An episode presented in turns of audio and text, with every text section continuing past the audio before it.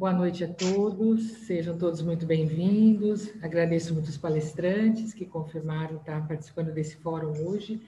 Hoje, que é o 14º Fórum da situação atual do Covid em Campinas. Então, a gente está, nós da Sociedade de Medicina, estamos reunindo com o Fórum, com o serviço público, privado, com todas as universidades da cidade, é, e todos os hospitais, também hospitais públicos e privados, para estar tá tentando uma a solidariedade em relação nesse momento de pandemia. E foi muito interessante o que aconteceu, é, até de empréstimo de medicamento entre os, os hospitais. Acho que foi um, um, momento bastante difícil que nós passamos, né?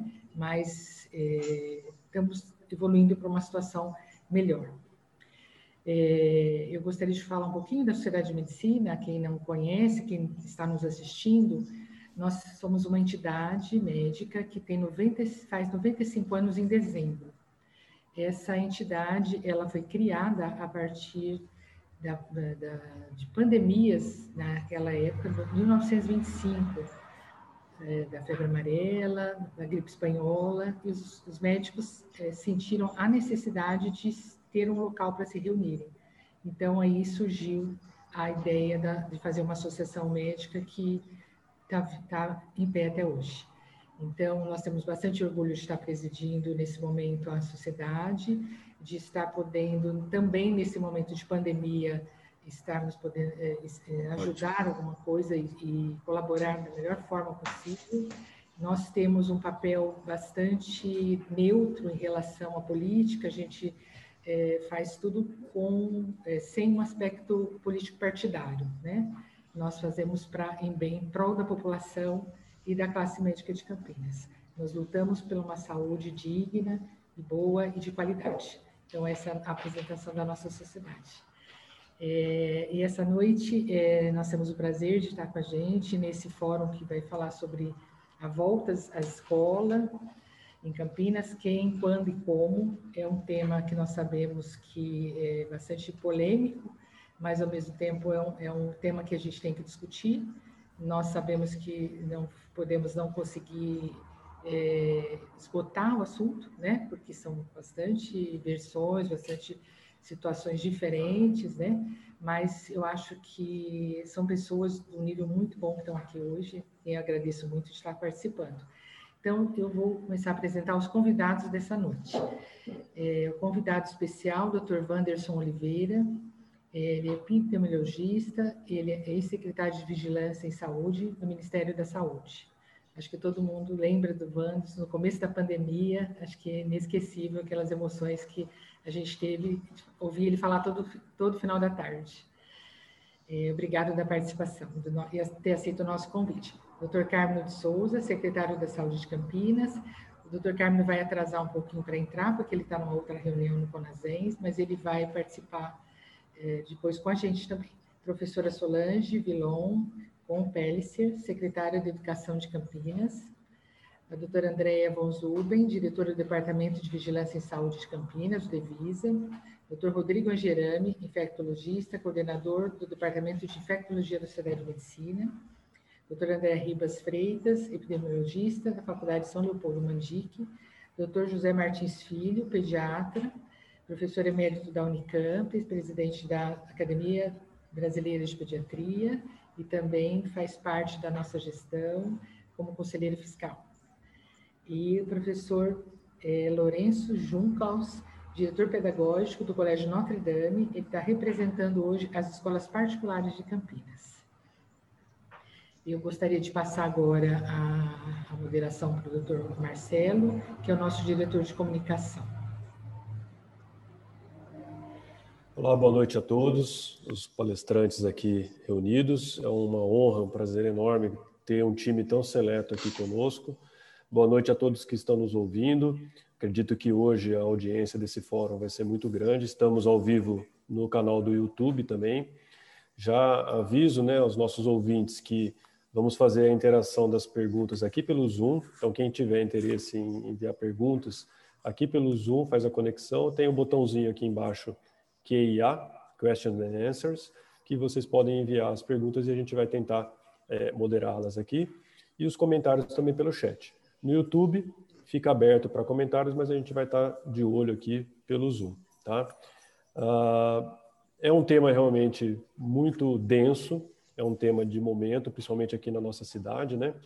E até por isso o papel que eu pretendo desempenhar hoje como moderador é o de tentar é, é, promover esse debate da forma mais tranquila possível, obviamente sem que haja interferências de questões políticas, questões econômicas, porque nós estamos aqui embaixo do teto da Sociedade de Medicina e Cirurgia de Campinas, onde o nosso interesse é a saúde da população, saúde, no caso aqui, crianças, professores, diretores de escola, os pais, os avós, enfim, todos os envolvidos nessa discussão, tá? Uh, cumprimento a todos aqui os presentes, foi muito gratificante reunir esse time. A gente tem hoje aqui representantes da, do governo, representantes da vigilância sanitária, representantes das escolas privadas, é, infectologista, epidemiologista, pediatra, o Dr. Wanderson como convidado especial que dispensa é, apresentações. Enfim, conseguimos reunir um time bastante seleto para levar essa discussão num bom nível que eu pretendo aqui ajudar a moderar. Tá? Uh, o tema de hoje, quando, quem e como, a gente escolheu esse título até porque guia o nosso debate aqui. Acho que não é tanto uma questão de discutir se, o, se vai voltar às aulas, acho que é uma questão já ultrapassada, vai ter que voltar em algum momento, né? A questão maior é quando, e aí a gente pode já introduzindo aqui algumas dúvidas que a gente pretende abordar durante o, fórum de hoje, né? Quando agora que os números de casos caíram ou só quando a vacina eh, chegar em 2021? Qual vai ser o critério que a gente vai usar para definir isso? O, o, quem, né? Quem vai voltar? Vai voltar os adolescentes? Vai voltar as crianças menores, adolescentes, porque eles conseguem cumprir a, a, as orientações com maior tranquilidade?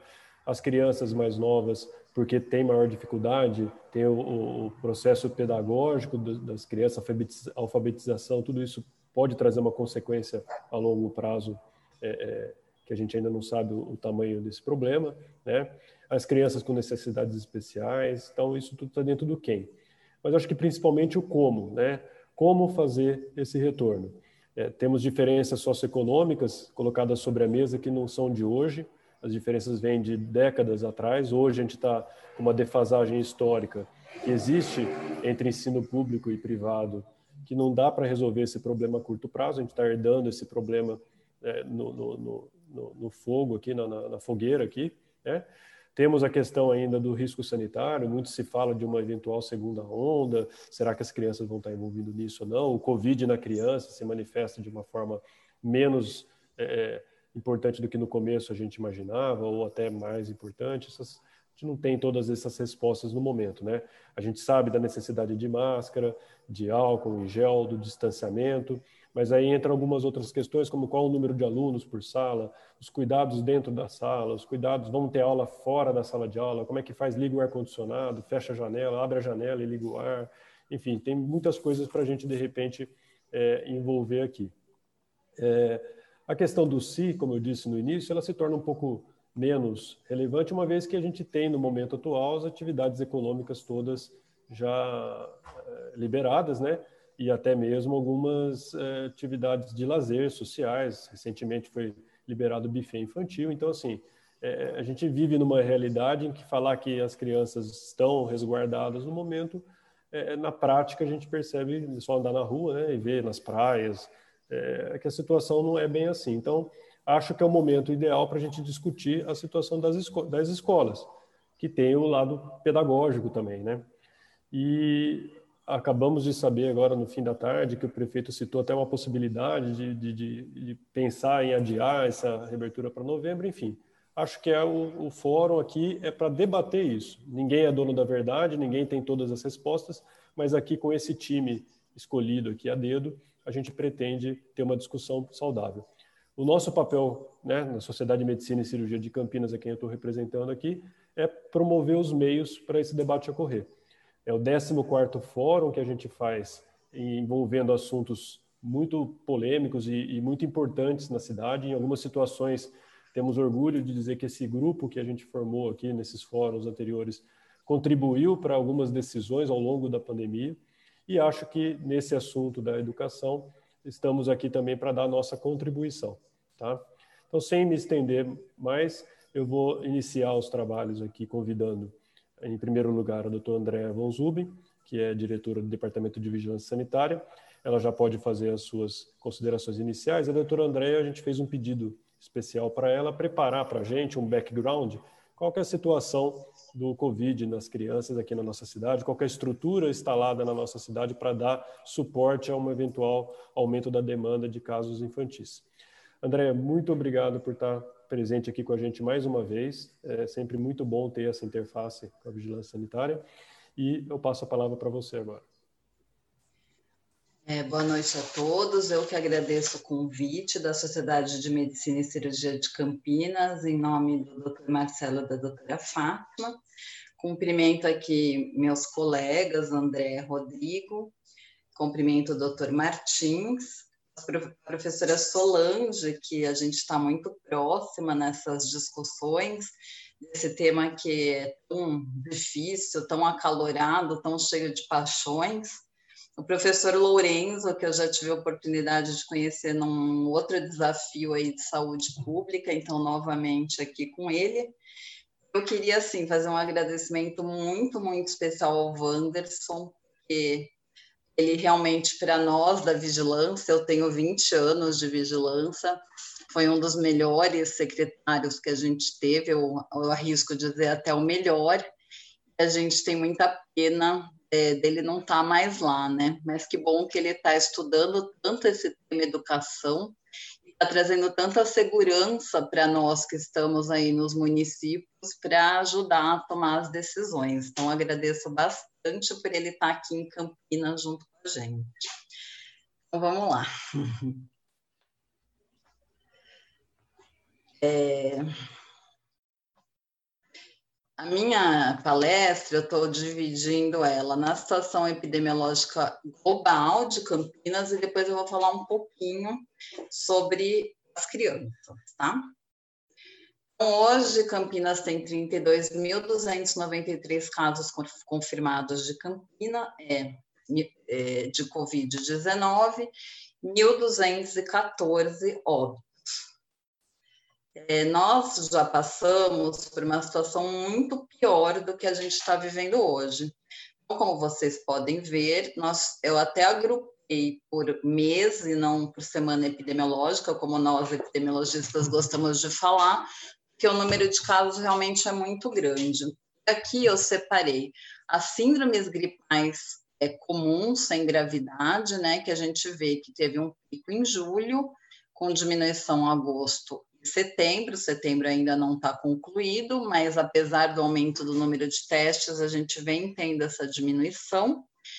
E as síndromes respiratórias agudas graves, né? Que a gente também teve um número de casos. Vejam que a ordem de grandeza é diferente, né? Aqui nas síndromes gripais a gente está falando na ordem de 10 mil, é, aqui o máximo é 12 mil. Aqui, quando a gente fala em síndrome respiratória aguda grave, a ordem de grandeza é até 1.400. Mas a gente chega a ter, né, num mês, mais de 1.300 casos confirmados de síndrome respiratória aguda grave por Covid em Campinas. Aqui é, são os casos novos, todos, daí eu tô incluindo tanto a síndrome gripal como a síndrome respiratória aguda grave, trabalhando com média móvel e a gente vê é, a gente vem realmente diminuindo os casos novos que a gente tem diariamente. Então, a gente chega a ter mais de 700 casos num dia, e hoje a gente vem confirmando ainda, né? Continuamos em pandemia, a gente fala isso o tempo inteiro, mas a gente tem uma média móvel diária de 150 casos novos por dia. Quando a gente olha para esse gráfico, eu gosto muito dele, é um gráfico que o Rodrigo que atualiza, ele mostra o seguinte para a gente: aqui são todas as síndromes respiratórias agudas graves por diferentes causas. A gente tem a Covid-19 como predominante, temos alguns casos de influenza, outros vírus respiratórios, mas o que eu gosto de mostrar nesse gráfico é que a gente chegou a ter a positividade, ou seja, entre todos os testados, 80% de pessoas positivas para a Covid-19. E hoje esse número ele caiu a menos de 10%. Então, realmente, a gente vem tendo uma proporção de confirmação para a Covid-19 bastante diminuída na nossa cidade no, no presente momento. E aí, eh, para a gente começar a aquecer o assunto, eu, eu coloquei aqui por faixa etária. Então, realmente, a nossa faixa etária predominante em termos de número de casos é 40 a 49 anos. A segunda faixa etária que a gente vai ter é 50 a 59, 30 a 39, mas realmente não é a faixa etária escolar, como vocês vão ver daqui a pouquinho óbitos. Então, Campinas também está vivendo essa curva decrescente, nós tivemos muitos óbitos na nossa cidade, mas agora é, a gente ainda tem casos internados, como vocês podem ver, eu, eu peguei o óbito, não pelo dia de ocorrência, mas a semana de ocorrência, mas pela semana de início do sintoma do óbito, e geralmente a pessoa entre adoecer e morrer ela vai levar em torno de 15, 20 dias, mas a gente tem gente com internações muito prolongadas, até com 60, 70 dias de internação. Mas a gente vê que vem decrescendo o número de óbitos. A gente teve semanas com 109 óbitos, a semana 38, é, que essa semana a gente está com dois, a semana passada foram oito. Quando a gente olha a média móvel, daí eu tô, aqui eu já estou olhando por dia, né? Por dia é, de confirmação desses óbitos, né? A gente também vê essa curva decrescente, a média móvel que a gente chegou a ter aí em dias com mais de 20 óbitos, a gente ainda tem um número expressivo, até porque muita gente que pegou no passado ainda está internado e ainda está realmente evoluindo a óbito, hoje a média móvel é 7,71. A gente trabalha com esse monitoramento hospitalar desde o primeiro dia da pandemia. Nós monitoramos os 20 hospitais de Campinas que atendem Covid. Todo dia às 10 da manhã é enviado um relatório para a gente. E o que, que a gente tem hoje? Nós temos ainda 405 pessoas internadas por síndrome respiratória aguda grave na nossa cidade. 154 em hospitais privados, todos eles, e 251 em hospitais públicos. Desses, 114 em UTI pública e 59 em UTI privada. Olhando rapidamente, não temos casos no pronto-socorro infantil, temos quatro casos em enfermarias infantis que não necessariamente são por Covid, são SRAGs, né? E temos 10 na UTI infantil ou pediátrico ou neonatal, que também é, crianças acometidas pela síndrome respiratória aguda grave, mas que a gente vai ver adiante que não está, na sua maioria, confirmando para Covid. Oito em hospital público, dois no hospital privado. Então, a gente ainda tem um número importante de pessoas internadas por síndrome respiratória aguda grave, mas isso hoje não é nem metade do que a gente já viveu. A gente já chegou a ter 800 pessoas num dia internadas e precisando de assistência, em pronto atendimento, etc. Como vocês podem ver, aqui em vermelho, né, é o aumento que a gente teve das síndromes respiratórias agudas graves internadas em enfermarias e pronto-socorro. Hoje a gente vê essa queda olhando público e privado, e o TI segue a mesma, a mesma coisa, na verdade, né? A gente teve um número bastante aumentado e hoje a gente vê uma queda. É, esse dado aqui a gente faz separando, né? O TI COVID municipal, que é esse azul, vejam que a gente chega a ter 100% de ocupação, né? Lá para meados de junho, junho, julho, aí a gente vai tendo uma queda, hoje a gente está aí com 61, hoje até um pouco menos de ocupação.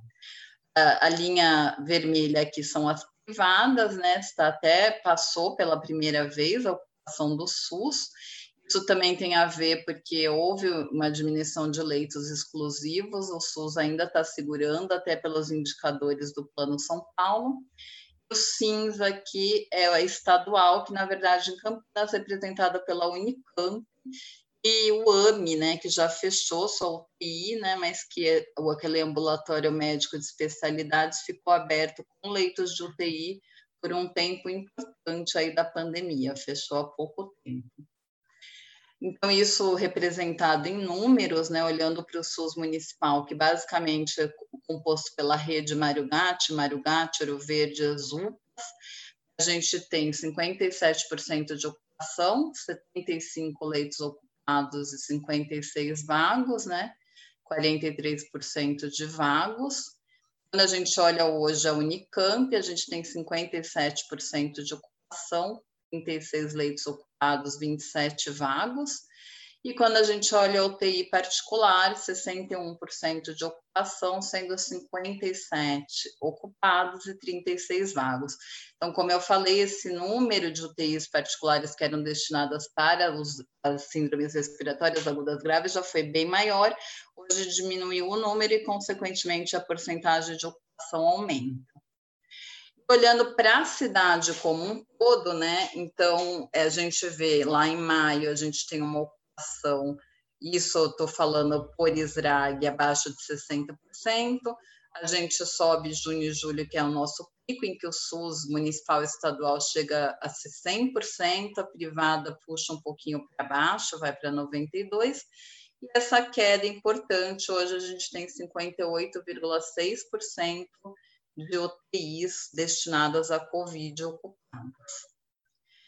O nosso número reprodutivo efetivo, né, aquele que tanto se fala, quanto que uma pessoa é capaz de transmitir. Hoje, acabei de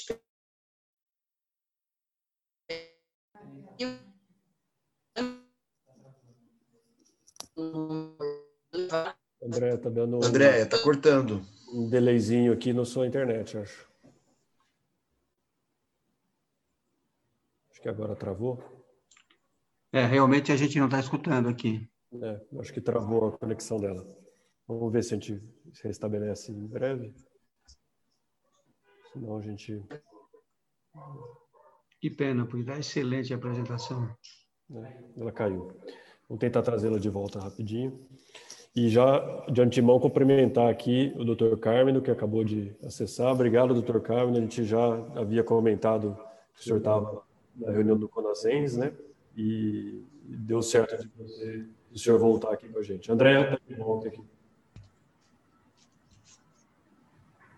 Andréia, ixi, está travado.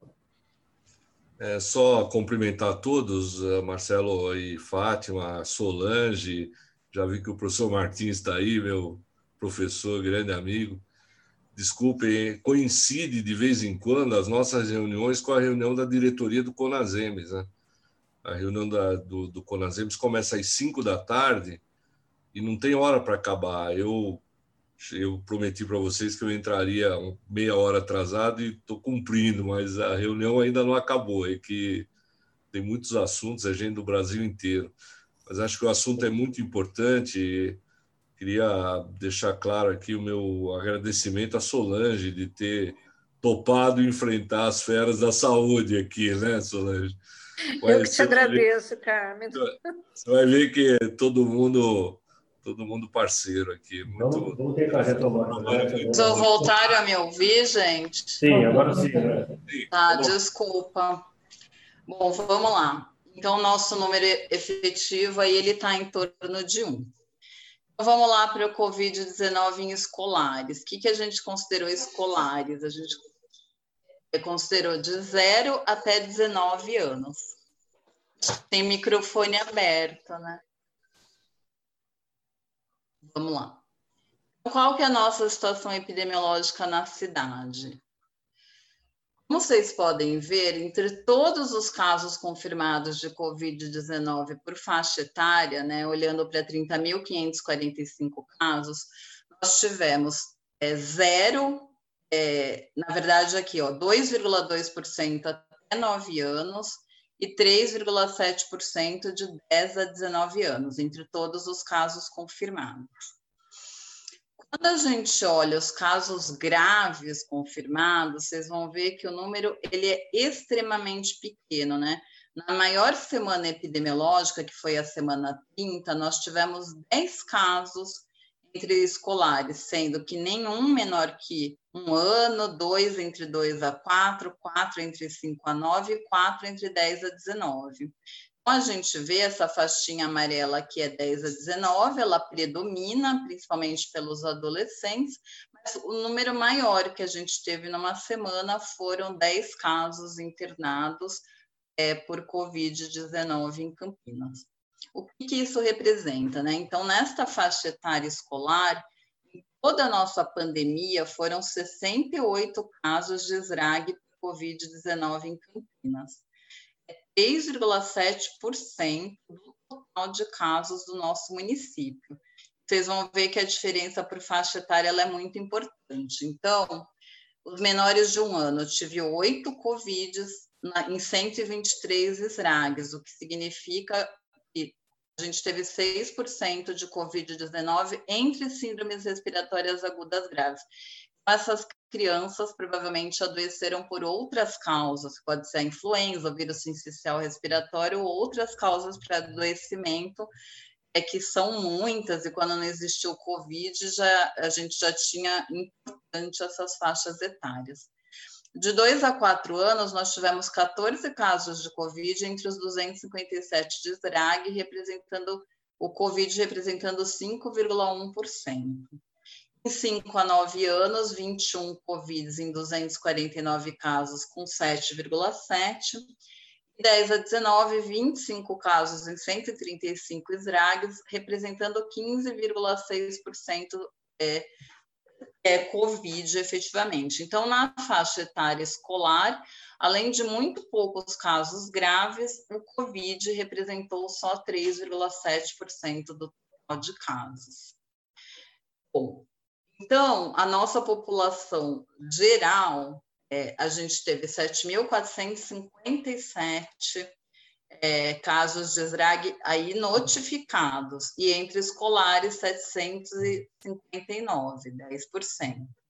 Tivemos confirmados 3.956, entre escolares, 68, representando 1,7% quando a gente olha para a população geral.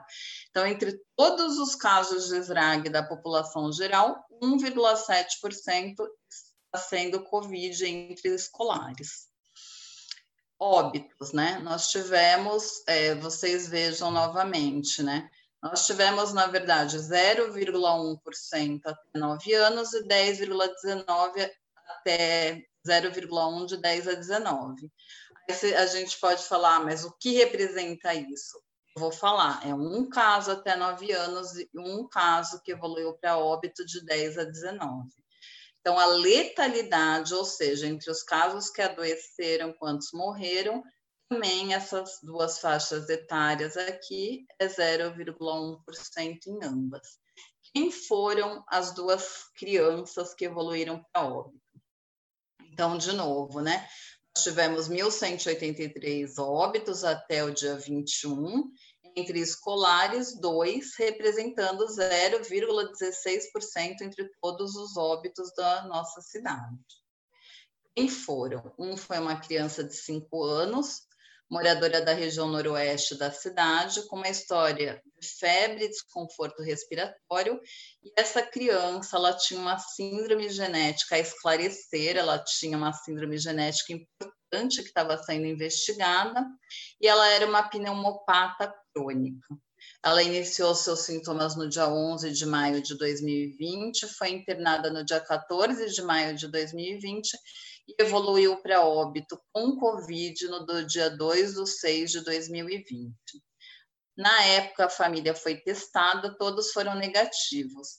Mas vejam só, no auge do que a gente pedia, fique em casa, que aconteceu? Dias antes da internação dessa criança, houve um almoço na igreja que ela frequentava. E a igreja, essa igreja, apesar de nossas determinações, nunca deixou de ter Pouco depois do óbito, houve outro óbito de um membro dessa mesma igreja e mais dois membros positivos. Ou seja, essa criança que era bastante debilitada já frequentava um culto numa igreja que não deveria estar funcionando. Ela evolui para óbito. O segundo, a criança que a gente tem no município, é uma criança de 12 anos, moradora da região sudoeste, com histórico de febre e tremores. Na verdade, ela nem se encaixaria no conceito da síndrome respiratória aguda grave, mas ela foi investigada.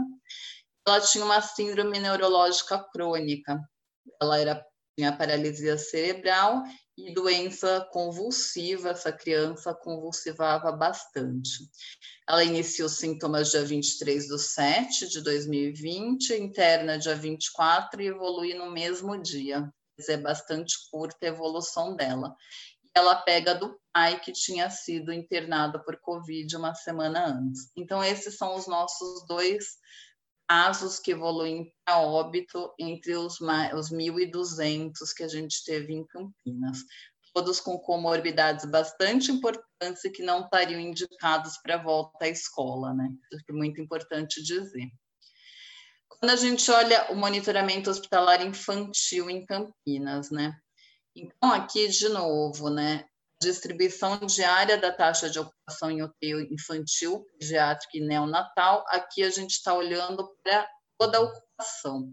Então, a gente tem hoje, né, ocupados, olhando para SUS, 75,53%, sendo que uma parte das nossas UTIs infantis, é, depois o doutor Carmen não pode completar, do Ouro Verde a gente transformou em UTI Covid, né? Então, mesmo assim, a gente não, não tem uma ocupação muito grande. É, quando a gente olha SUS e privado, olhando todos, a ocupação é 70,26 e só o privado 65,35. Agora, por é, quando a gente olha aqui, né? Então, 70,26 é a ocupação das UTIs em Campinas, criança. Ah, aí, quando a gente olha, acho que aqui está repetido. Bom, e aí, quando a gente vai olhar a é, situação dos leitos de UTI infantil em Campinas por ESRAG, por síndrome respiratória aguda grave, a gente tem UTI pediátrica SUS, 45 leitos, privado 35, num total de 80. Temos ocupados 49, 24 no SUS, 25 na pediátrica, sendo que por síndrome respiratória aguda grave, 7 no SUS e 2 em pediátrica. É, no privado, num total de nove crianças hoje em Campinas suspeitas de síndrome respiratória aguda grave que estão em UTI. Volto a dizer que não é necessariamente COVID. Provavelmente nem é, porque a positividade em criança está bastante baixa. UTI neonatal no SUS, nós temos 49 leitos, sendo que 47 estão ocupados, um só é, a criança tem SRAG. No privado, 66 leitos, 41 ocupados, nenhum SRAG. Então, entre todas as UTIs neonatais na nossa cidade, são 115, 88 estão ocupadas e uma só Israg. Rapidamente, a gente fez dois inquéritos soroepidemiológicos no município de Campinas, né? Foi um inquérito amostral representativo de toda a população campineira, feito em conjunto com a Faculdade de Ciências Médicas da Unicamp, né, com o Departamento de Epidemiologia. E, novamente, quando a gente olha para a população geral, então a gente teve um aumento né, do número de pessoas infectadas do primeiro para o segundo inquérito, né? A gente teve, num primeiro momento, 2,22% dos campineiros acometidos, nesse segundo momento, 3,68%, num aumento de 66%. Aí, novamente, né? É, se a gente no primeiro inquérito, a gente via que dos 7 mil que a vigilância tinha captado, né, até 26 dos 6 que tinham sido notificados, eram estimados 27 mil pessoas realmente infectadas, 3,8 vezes mais pessoas infectadas que as captadas pelo nosso sistema.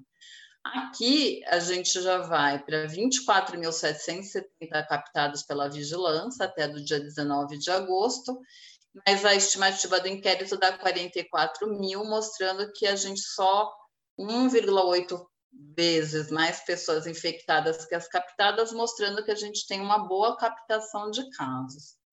Trago isso novamente para mostrar. É, aqui a gente está olhando para a prevalência, não para quem adoeceu, ou seja, quem ficou infectado. 0 a 9 anos, nós tivemos 2,27% de crianças né, acometidas, e 10 a 19, 1,61%. Então, a gente vê que realmente não são as faixas etárias que estão se infectando. Lembrando que quando a gente faz o segundo inquérito, já havia muita coisa aberta, já havia uma flexibilização grande, menos distanciamento social. Então, realmente, as faixas etárias predominantes, as captadas, são as mesmas que foram mostradas nos inquéritos, 30 a 39, 40 a 49 e 50 a 59. O Plano São Paulo, muito rapidamente, né?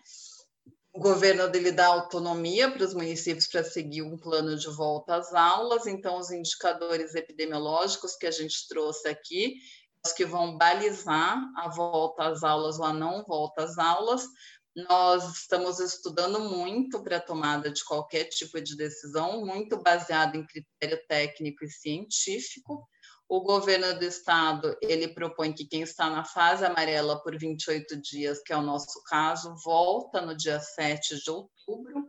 Nós, da vigilância, em termos de vigilância, não temos dados que digam que não poderia. Pelo contrário, a gente acha que deve, com todos os cuidados. Quais são as premissas que a gente coloca? Nós tivemos uma cobertura vacinal de influenza baixa, e a gente sabe que nessa época do ano tem uma circulação de influenza B. A gente pede para os pais não mandarem criança para a escola sem vacina de influenza, nossa cobertura foi 72%. Nossos centros de saúde estão abertos e com vacina, tanto para os funcionários da escola como para as crianças. O professor também se vacinou pouco. A gente sabe, né, a gente tem pediatras aqui, que a influenza é, inclusive, muito mais grave entre 0 a 6 anos do que o próprio Covid. Os pais e mães estão preocupados com o Covid e deixaram de usar uma vacina disponível nos nossos centros de saúde. Quer dizer, a gente nessa luta para ter vacina de Covid, uma vacina segura e disponível, muita gente deixou de levar. Outra premissa que a gente vai ter, e o Rodrigo montou um grupo entre pediatras da nossa rede SUS e da rede privada, pessoas bastante capacidade técnica para a gente pensar em qualquer tipo de problema dentro da criança, dentro da escola. Qualquer caso confirmado ou suspeito, a escola ela ter uma participação muito ativa junto com a atenção primária à saúde, com as unidades básicas de saúde, que a gente teve, tenha uma vigilância ativa para qualquer caso confirmado ou suspeito, uma vigilância ativa para os contatos desses eventuais casos. A gente fala muito, não existe risco zero, ninguém está falando que uma criança voltando para a escola, um professor voltando para a escola não vá adoecer, porém a gente sabe que com todos os cuidados a chance ela é pequena, mas não existe nada na vida tem risco zero, atravessar a rua pode ser um risco. Mas a gente precisa ter isso, medidas assistenciais precoces e vigilância ativa. Uma outra premissa, nós escrevemos um protocolo sanitário para educação, extremamente completo e é, bastante bem fundamentado, e a ideia é que ele seja seguido. Existe toda uma volta gradativa que eu não vou falar agora, porque está disponível no site, que é o Covid assim, é um protocolo baseado em evidências científicas robustas também. Estamos com um grupo técnico para padronização de EPI para escolas públicas e privadas, a exemplo do que a gente fez para os hospitais, que a gente padronizou os equipamentos de proteção individual para todos, para não ter melhor, não privado do que no público, nós estamos padronizando também para as escolas públicas e privadas. Vamos testar 8 mil profissionais da rede municipal de educação com o teste rápido imunocromatográfico, né, um teste que diferencia IgM e IgG, e vai nos mostrar né, é, como é que é. É um inquérito sorológico para a gente ver nessa entrada como é que está essa situação sorológica dos professores e dos funcionários também.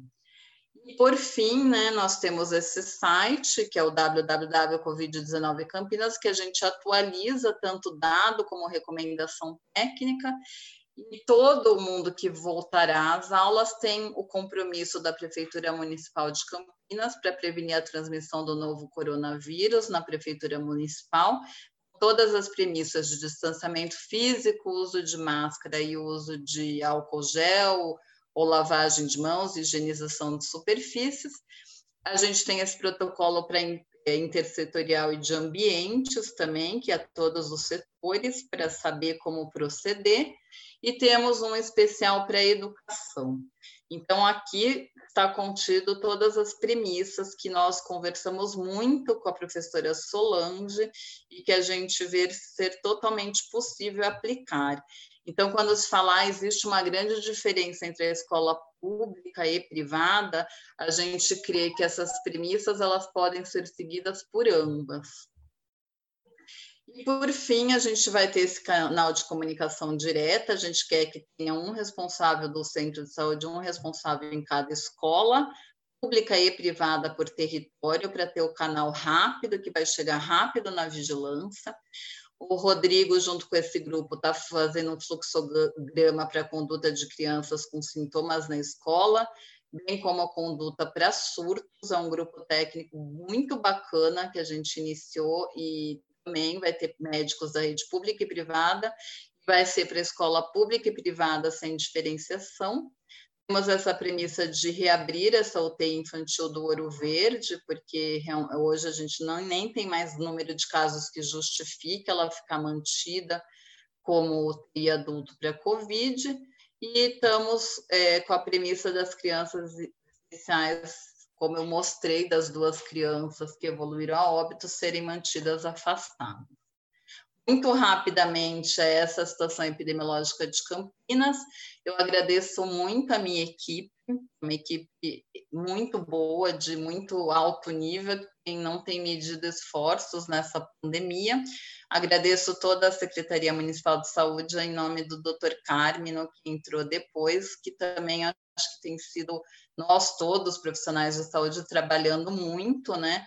É, esses seis meses ininterruptos mas a gente acha que está valendo a pena, porque a gente está conseguindo realmente trabalhar com diretrizes muito bem fundamentadas que estão ajudando a cidade a avançar. Muito obrigada e fico à disposição.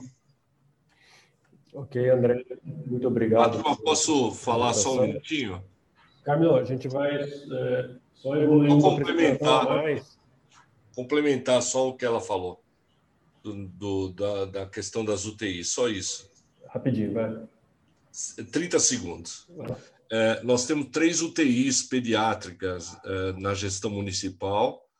Uma delas foi fechada e transformada em UTI de adulto, Covid, no Hospital Ouro Verde, e duas ficaram abertas, uma na maternidade, é, uma na, na, na, no Mário Gatti e uma na PUC, no Hospital Celso Pierro. Eu acompanho diariamente essas UTIs e as crianças não adoeceram nesse período. Nem justifica reabrir a UTI uh, do Ouro Verde, porque não tem criança internada. As, as UTIs, por exemplo, do Mário Gatti, todos os dias a gente controla, a ociosidade é sempre superior a 50%.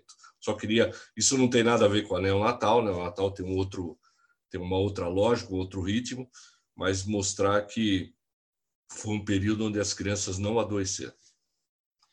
Perfeito. Obrigado, doutor Carmen.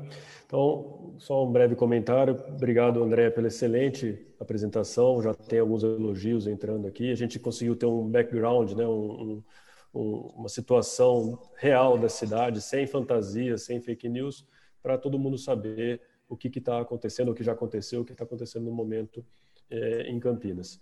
Lembrando que naqueles períodos mais é, críticos, né, de junho, julho, nós estávamos aqui semanalmente, encontro entre todos os agentes da área de saúde, todos os quase os principais hospitais, as operadoras de saúde, as três universidades, nós aqui da sociedade, até o CRM participando, vigilância sanitária, discutindo isso semanalmente.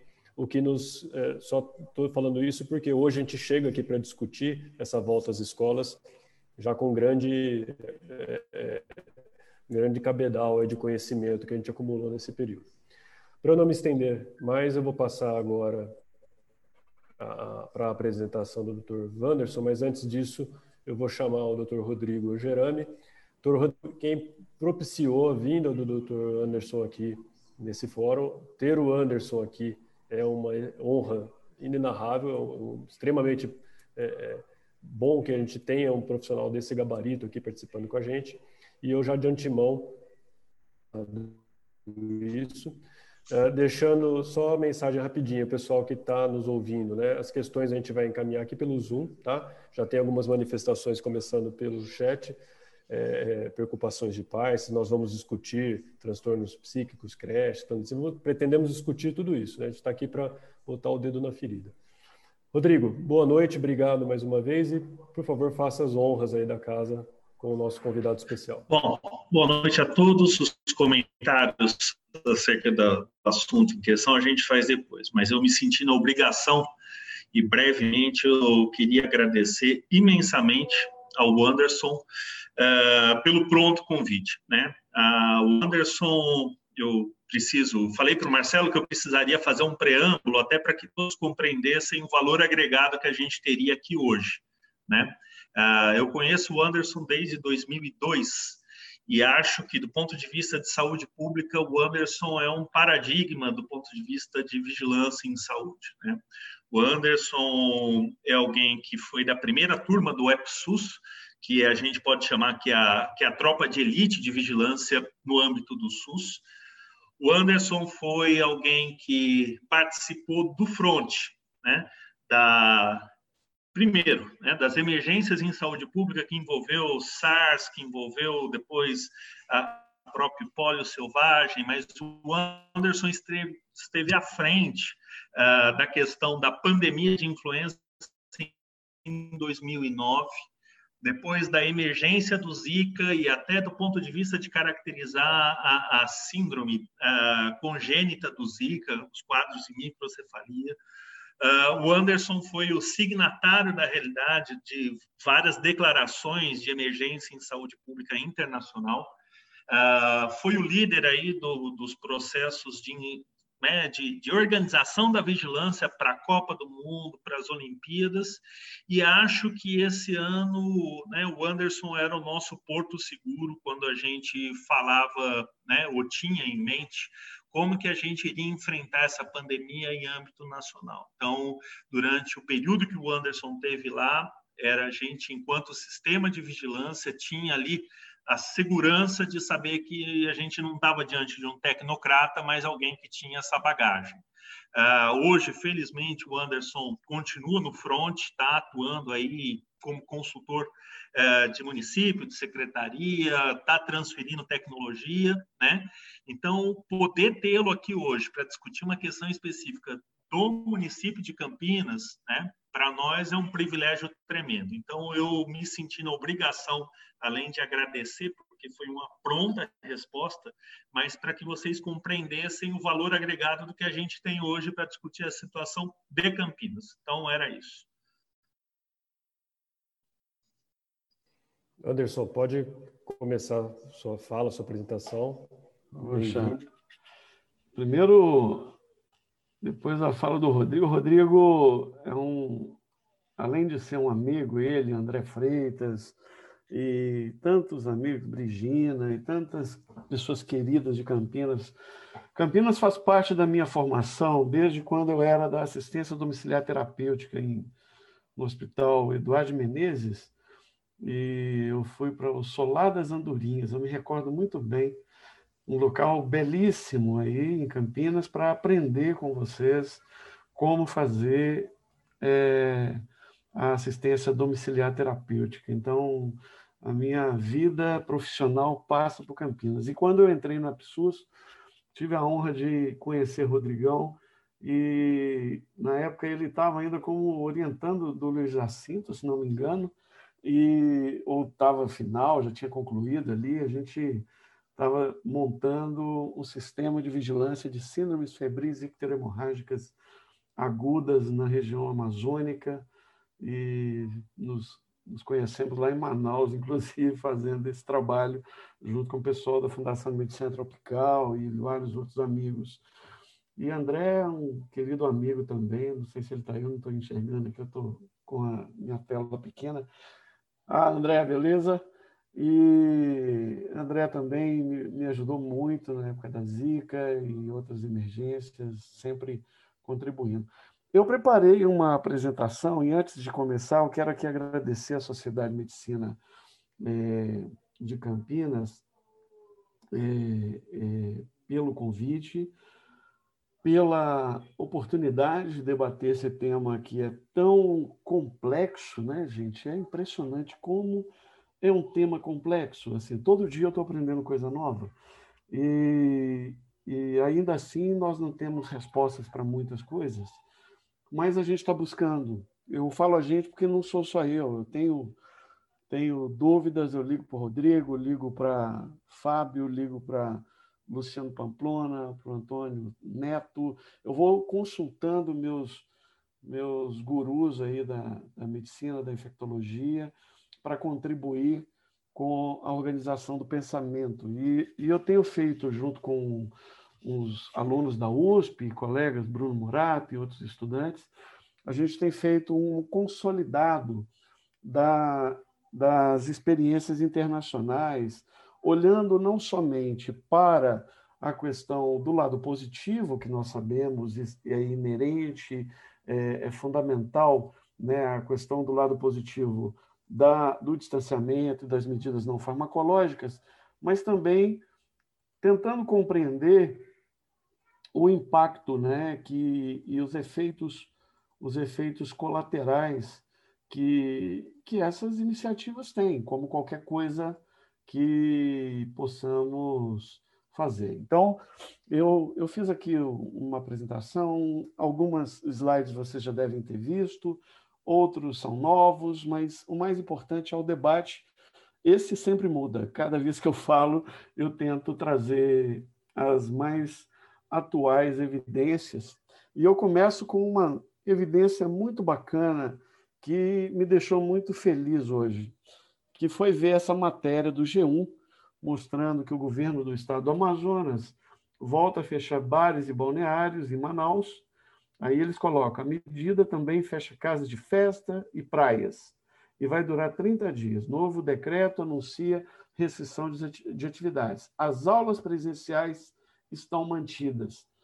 Poxa, eu achei que eu nunca ia ler uma coisa dessa no Brasil, né? Eu ficava vendo isso como Londres, o pessoal do Reino Unido discutindo fechar pub para abrir escola, e a gente vê isso ali numa cidade com tantas dificuldades, e eu conheço muito bem o, o município de Manaus, num, numa, num período de eleição municipal, não é pouca coisa para um gestor tomar uma decisão nesse nível. Então, é realmente de tirar o chapéu essa iniciativa e essa matéria de hoje, 24 de 9, 11h45 da manhã. Pode até que, ser que o resultado isso dure pouco, mas o fato de eu ter lido isso já me, me deixa com um pouco mais de esperança sobre essas questões. É, a epidemia do coronavírus, né? Eu ontem nós estávamos com 31 milhões de pessoas no mundo, é, 976 mil, uma letalidade 3,7, uma mortalidade 12 por 100 mil habitantes. E a gente pode olhar aqui que a curva continua crescendo, né? Nós estamos ainda num período de, de de conhecimento do vírus, de uma da adaptabilidade né, dessa, dessa nova entidade nosológica.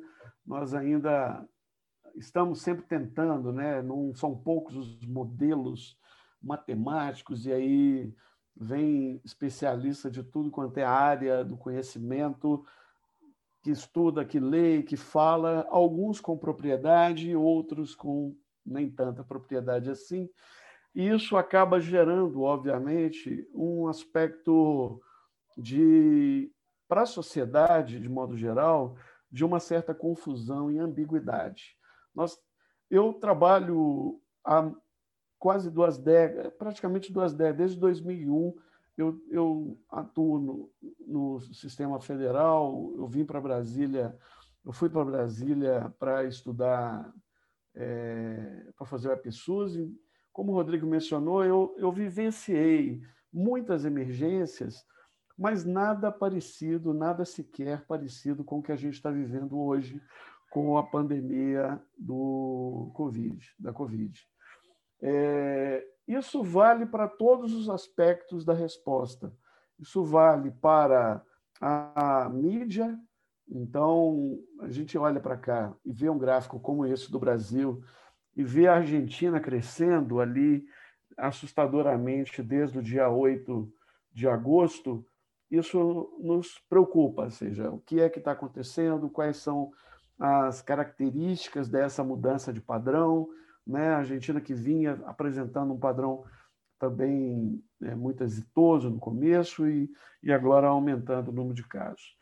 E aí é, eu volto para os meus, meus gurus para literatura, para os clássicos da epidemiologia, e a gente sempre tem que voltar lá no, nos clássicos para lembrar que uma epidemia não é igual o tempo inteiro, ou seja, ela vai a doença vai mudando, assim como a doença vai mudando, as pessoas vão mudando, a gente vai aprendendo mais. Então, a epidemia de hoje, setembro, não é igual à epidemia de abril. Ela não é igual à epidemia de janeiro. Então, nós hoje temos mais tecnologia, sabemos mais como lidar com esse, com esse vírus, com essa doença. O vírus também, por sua vez, está também se adaptando, sofrendo mutações, mas principalmente é, os processos estão cada vez mais claros. Claro que nós temos ainda muitas perguntas ainda em aberto, mas alguns padrões eles corroboraram com aquilo que nós imaginávamos em alguma fase é, anterior. Aqui é mostrando os casos desses países que mais têm casos, né? E eu coloquei a Argentina aqui porque tem me chamado a atenção essa, essa, esse crescimento da Argentina e, e, que nós não tínhamos percebido. Aqui nesse, nessa linha do tempo, é, vocês podem olhar aí essa, esses pontos vermelhos, é como se nós estivéssemos olhando uma montanha é, so, de cima da montanha, como se eu estivesse tirando uma fotografia de um avião em cima da montanha. O ponto vermelho é o pico e o ponto azul é a parte mais baixa da montanha. Então a gente pode observar que a doença, os vírus respiratórios, eles apresentam algum nível de padrão sazonal é, ao longo do tempo. Então, ele vem seguindo tanto para casos como para óbitos. Óbitos fica mais claro ainda. Então, a gente vê aqui Amazonas, Pará, Pernambuco, Amapá, que são estados do norte e do nordeste, ou melhor, do norte, do noroeste e do leste, porque os vírus respiratórios eles não seguem o mesmo padrão de, de divisão territorial política. Então, para os vírus respiratórios, a região norte do Brasil, Amazonas, Pará, tem mais similaridade do que com Tocantins. E para os vírus também, Pernambuco tem mais similaridade com o Rio de Janeiro do que com o Maranhão e com o Piauí.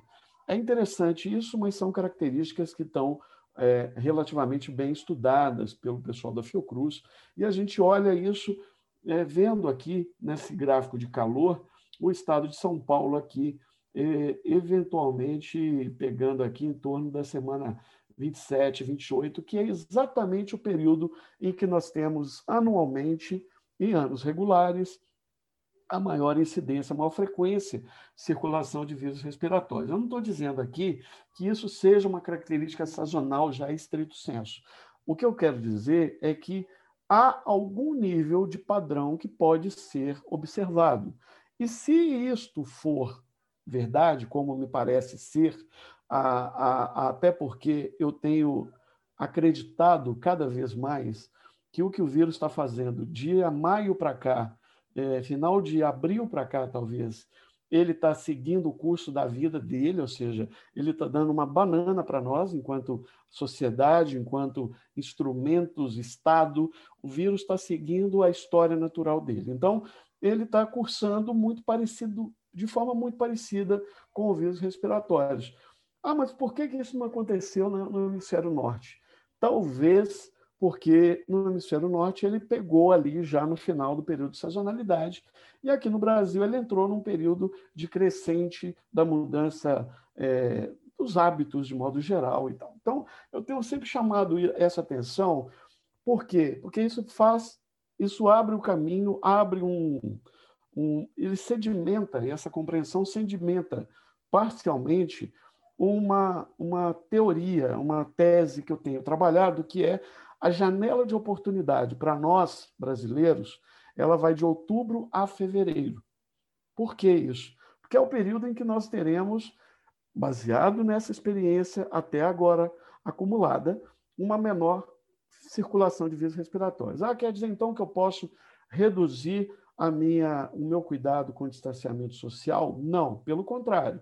Eu tenho que ampliar a minha a minha atividade de distanciamento social, buscando, obviamente, equilibrar um pouco melhor a medida não farmacológica, a proporcionalidade da sua aplicação de acordo com a realidade local. E para isso, nós temos que olhar as realidades de modo diferente. Então, se eu olhar aqui os casos, olhando alguns estados aqui, Ceará, Goiás, Maranhão, Pará, peguei alguns estados aleatórios, São Paulo, então a gente pode observar aqui que é, para alguns, eu estou numa fase de decréscimo, para outros, eu posso estar no meio no platô, para outros, eu estou ainda possivelmente subindo. Os casos acumulados por 100 mil habitantes, então a gente vê aqui um pouquinho melhor a distribuição desses estados em relação à, à sua população. Aqui os óbitos, então os óbitos a gente pode enxergar aqui um padrão ali em Goiás tem aumentado, é, os óbitos acumulados e a taxa de letalidade girando aqui em torno de 2%, 3%, que ainda é alta, se a gente considerar que a taxa real desse vírus possivelmente gira em torno de 0,5% a 1%, 1,2%. Mas isso, para chegar nesse ponto, a gente precisa reconhecer que nós estamos ainda fazendo pouco teste, apesar de termos aumentado significativamente a capacidade operacional desses testes. E também os testes melhoraram muito a qualidade. Por isso que André mostrou muito bem, né? Nós tínhamos em Campinas 70% de positividade e estamos hoje em torno de menos de 10%. Então, não quer dizer que eu possa fazer mais testes, vai resolver o problema. Na verdade, eu tenho que criar estratégias, e aí entra a escola. Se eu tenho uma estratégia de vigilância sentinela, de vigilância de síndromes gripais, é, alinhando a, o ensino, a educação e a saúde, a gente vai ter um ambiente, um casamento perfeito. Até porque saúde e educação são primas são irmãs siamesas, eu diria. Então, é, e, e, a, e, as unidades de ensino são obrigadas a fazer notificação de doenças compulsórias desde 1975, é, pela lei, está na lei, não é nenhuma opção. É, os casos aqui, eles vêm crescendo ao longo do tempo, a gente pode olhar aqui que os óbitos agora estão girando em torno de 35 dias, mais ou menos, para duplicar o número de óbitos, então a gente é, tem uma redução nessa duplicação. Essa redução ela se dá tanto porque o volume é muito grande, então para atingir o mesmo patamar é, de casos é, num período menor, eu teria que estar, eu deveria estar com uma, uma taxa de, reprodu de um R0, uma taxa de transmissibilidade muito maior. Por outro lado, eu também posso considerar que há também uma redução da, da circulação desses vírus em várias regiões, é, ou isso aí combinando com é, também de um, um, em certa proporção com a imunidade coletiva. É, devemos considerar alguns riscos. Né? Se a gente considera populações de idosos com diabetes e doenças crônicas, que residem com crianças de 3 a 17 anos, nós podemos ter aqui, é, neste exemplo, nós podemos observar que São Paulo, por exemplo, tem em torno de 4,5% de pessoas, de idosos e adultos com diabetes ou doenças crônicas vivendo no domicílio baseado nos dados da PNS. É, não deve estar muito diferente disso. Então, aqueles que falam assim, ah, não, mas eu tenho professores, tenho alunos que convivem com idosos e tal, isso também não pode ser considerado como um mote para impedir o debate e, principalmente, buscar caminhos, buscar soluções para a, a, a, o retorno de modo gradual, seguro e responsável. É, existem várias questões que ainda estão em aberto. Né? Qual a origem do vírus? Nós não sabemos.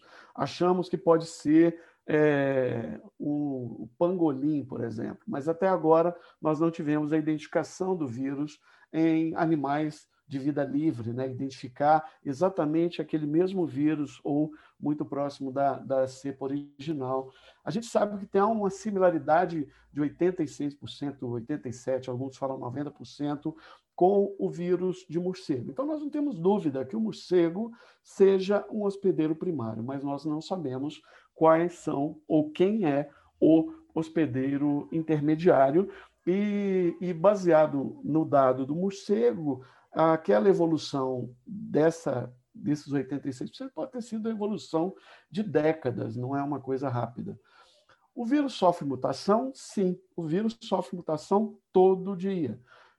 Por mês, de modo geral, a gente tem duas ou três mutações importantes, assim, mas nenhuma delas foram tão importantes que caracterizaram uma nova, um novo subtipo do vírus.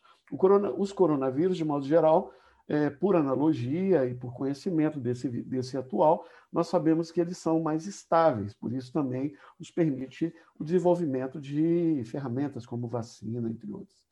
Por que as pessoas é, respondem de maneira tão diferente à infecção? Né? Nós também precisamos entender melhor.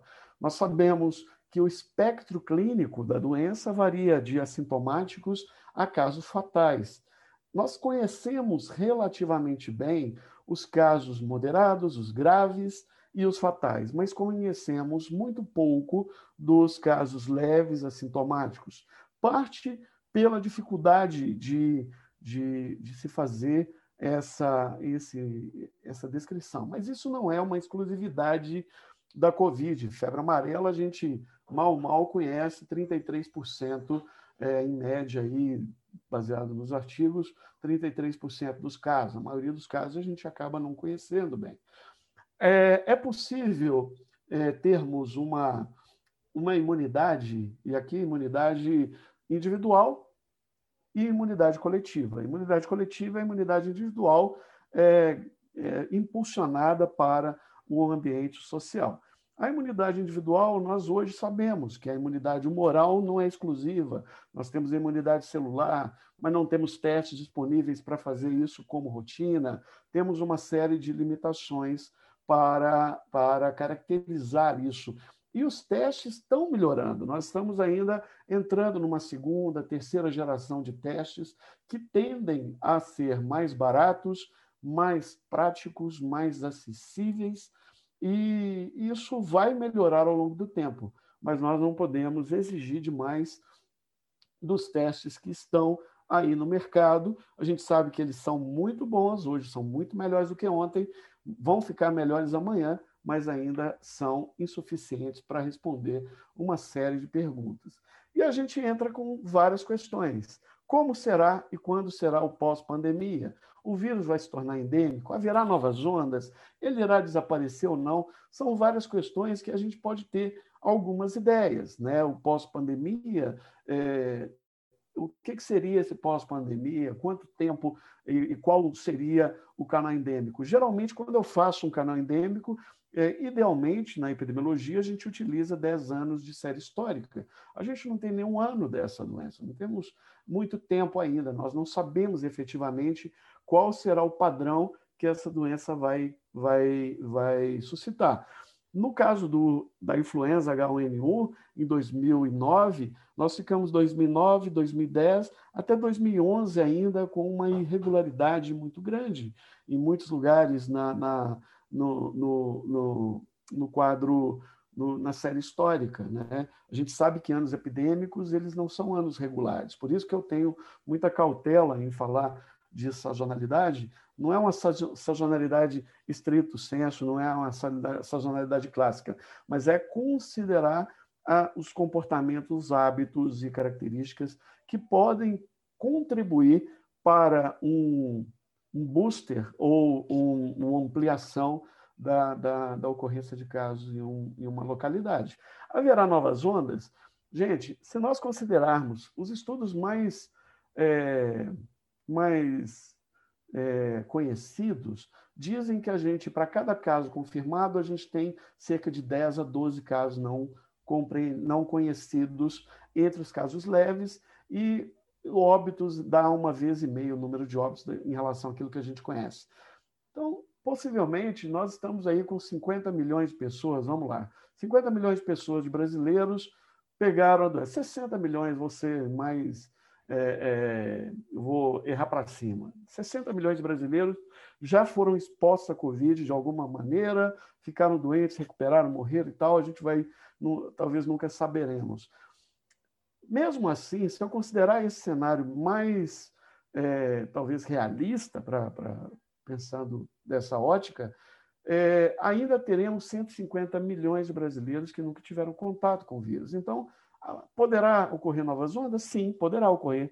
A tendência em locais onde teve um é, grande incidência é que se ocorra mais em clusters agregados de casos e locais que não foram tão atingidos tenham é, realidades distintas. Isso a gente pensava também com Zika, né? André trabalha muito com isso e a gente ainda não viu a Zika acontecer. Eu me recordo quando o Rodrigo Angerani estava estava é, eu recebi a primeira notificação de Zika, eu liguei para o Rodrigo para trocar uma ideia com ele na época, isso foi é, fevereiro, março de 2015, e o Rodrigo, por acaso, estava como médico assistente de um paciente, e a gente identificou aí, na região de Campinas, um caso de Zika, praticamente no mesmo período daqueles casos de Camaçari, na Bahia, e, e naquele, da região do Nordeste. Por que, que a doença não teve o mesmo curso em São Paulo como teve no Nordeste, em alguns países, como em alguns estados como Pernambuco e Bahia? Então, tem muitas questões ainda por, por compreender. Ele vai desaparecer? Também acredito que não. Possivelmente, eu acredito muito mais que ele se tornará uma doença viral, um, um, um vírus sazonal, como acontece com os outros coronavírus. É, mas a gente teve um episódio do SARS-CoV-1, que depois de seis meses é, ele desapareceu do mundo de uma forma geral, no entanto, ele continuou circulando na Ásia até 2010 em, em surtos é, localizados. Então, é, a gente vai ter que entender melhor, né, até mesmo entender se ele não pode infectar morcegos, é, do Novo Mundo, né, primatas do Novo Mundo, e, e, circular e se tornar endêmico aqui utilizando outros hospedeiros como, como parte da sua cadeia de transmissão. A reabertura das escolas é, é um tema que, que é o tema principal, e eu começo falando, mostrando essas pessoas aqui na praia no dia 7 de setembro e as escolas dessa maneira. Eu acho que não tem para mim uma imagem mais chocante do que essa. Não quer dizer que uma coisa justifica a outra, ou que uma está mais certo que a outra. Não. É, eu creio que ambas, as duas situações, necessitam de uma ampla reflexão social, uma ampla e profunda reflexão social. Nossa sociedade não está normal, eu diria. É, quando nós olhamos para o. Isso aqui é um consolidado dos principais achados é, desses estudos que nós fizemos. É, o que está na literatura? As crianças, e aí considerando crianças, eu depois vou ajustar esse slide, crianças são pessoas com menos de 18 anos, tá? Então aqui é criança e adolescente para, para, a gente. Então, as pessoas com menos de 18 anos são significativamente menos suscetíveis à Covid-19, representando cerca de 2% dos casos globais e 24% da população mundial. Ou seja, é, na nossa população, na população mundial, 24% da população tem menos de 18 anos. No entanto, entre os casos de Covid, apenas 2% tem Covid entre aqueles menores de 18 anos. A gravidade, a doença é menos agressiva do que outras doenças. Nós temos outras doenças muito mais graves. Influenza é um exemplo dessa. Até 8 de agosto, agora, nos Estados Unidos tinha duas vezes mais óbitos é, por, é, por menos óbitos, na verdade, por Covid, comparado com influenza em crianças até 14 anos de idade. A transmissibilidade também. A experiência internacional tem demonstrado poucas evidências é, de, de aumento de casos. Então, na maior parte das situações, a reabertura não impactou de forma significativa a transmissibilidade local. Né? A gente poderia pensar pelo fluxo de, de pessoas, no trânsito, mas lembrando, de modo geral, esse país, todos os lugares estão retornando, não igual estava antes da pandemia. Não é todo mundo voltando ao mesmo tempo e agora. É um retorno gradual, é, opcional e, e, e com segurança, com medidas que antes da pandemia não existiam. A vulnerabilidade. Então, esses três primeiros itens aí, eles são referentes a. Esses três aqui são referentes às questões mais pessoais. E esses outros aqui de baixo são mais aspectos sociais. Então, vulnerabilidade é um aspecto importantíssimo, porque a gente, quando fala de vulnerabilidade, eu sempre lembro o Aires Brito, né, que sempre escreve é, sobre, sempre escreveu sobre vulnerabilidade. Vulnerabilidade eu posso considerar vulnerabilidade, que é a minha é um fator intrínseco, um fator um fator interno, é o quanto eu estou frágil em relação à estrutura, à, à pessoa, ao processo, né? Então a vulnerabilidade pode ser pessoal, estrutural ou, ou, ou social. Então, no caso do fechamento da escola, existem riscos irreversíveis à saúde das crianças, onde o agravamento das condições psiquiátricas, comprometimento da segurança alimentar, aumento da taxa de gravidez infantil, abusos, maus tratos, uso de drogas e violência. São questões, eu acho que não, não, ninguém duvida e ninguém discute isso. Desigualdade é outro ponto importante. Há uma vulnerabilidade importante em relação ao acesso à educação à distância. Primeiro, o acesso é, em relação à internet e equipamento. E a outra é o acesso ao sistema, acesso à, à oferta daquela, daquele instrumento. Né?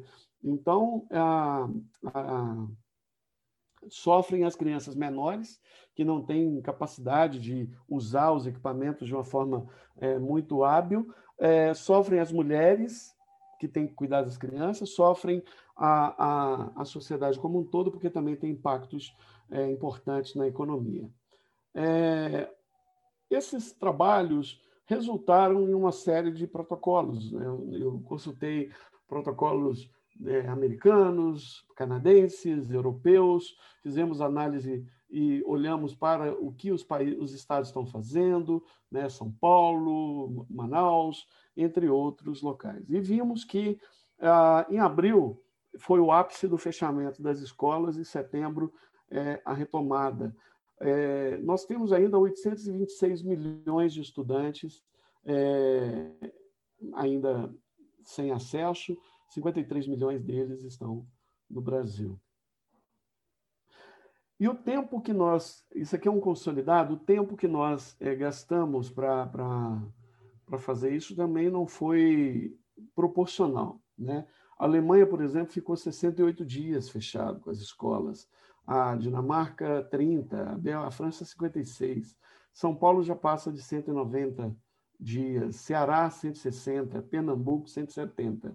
E quando a gente olha, os países mais desenvolvidos colocaram o retorno escolar entre as primeiras atividades de retorno social, diferente do Brasil, que está entre as últimas atividades de retorno. As crianças, é, isso considerando inclusive o Uruguai, que está aqui do lado, que ficou 93 dias, que teve também estratégias graduais. Né?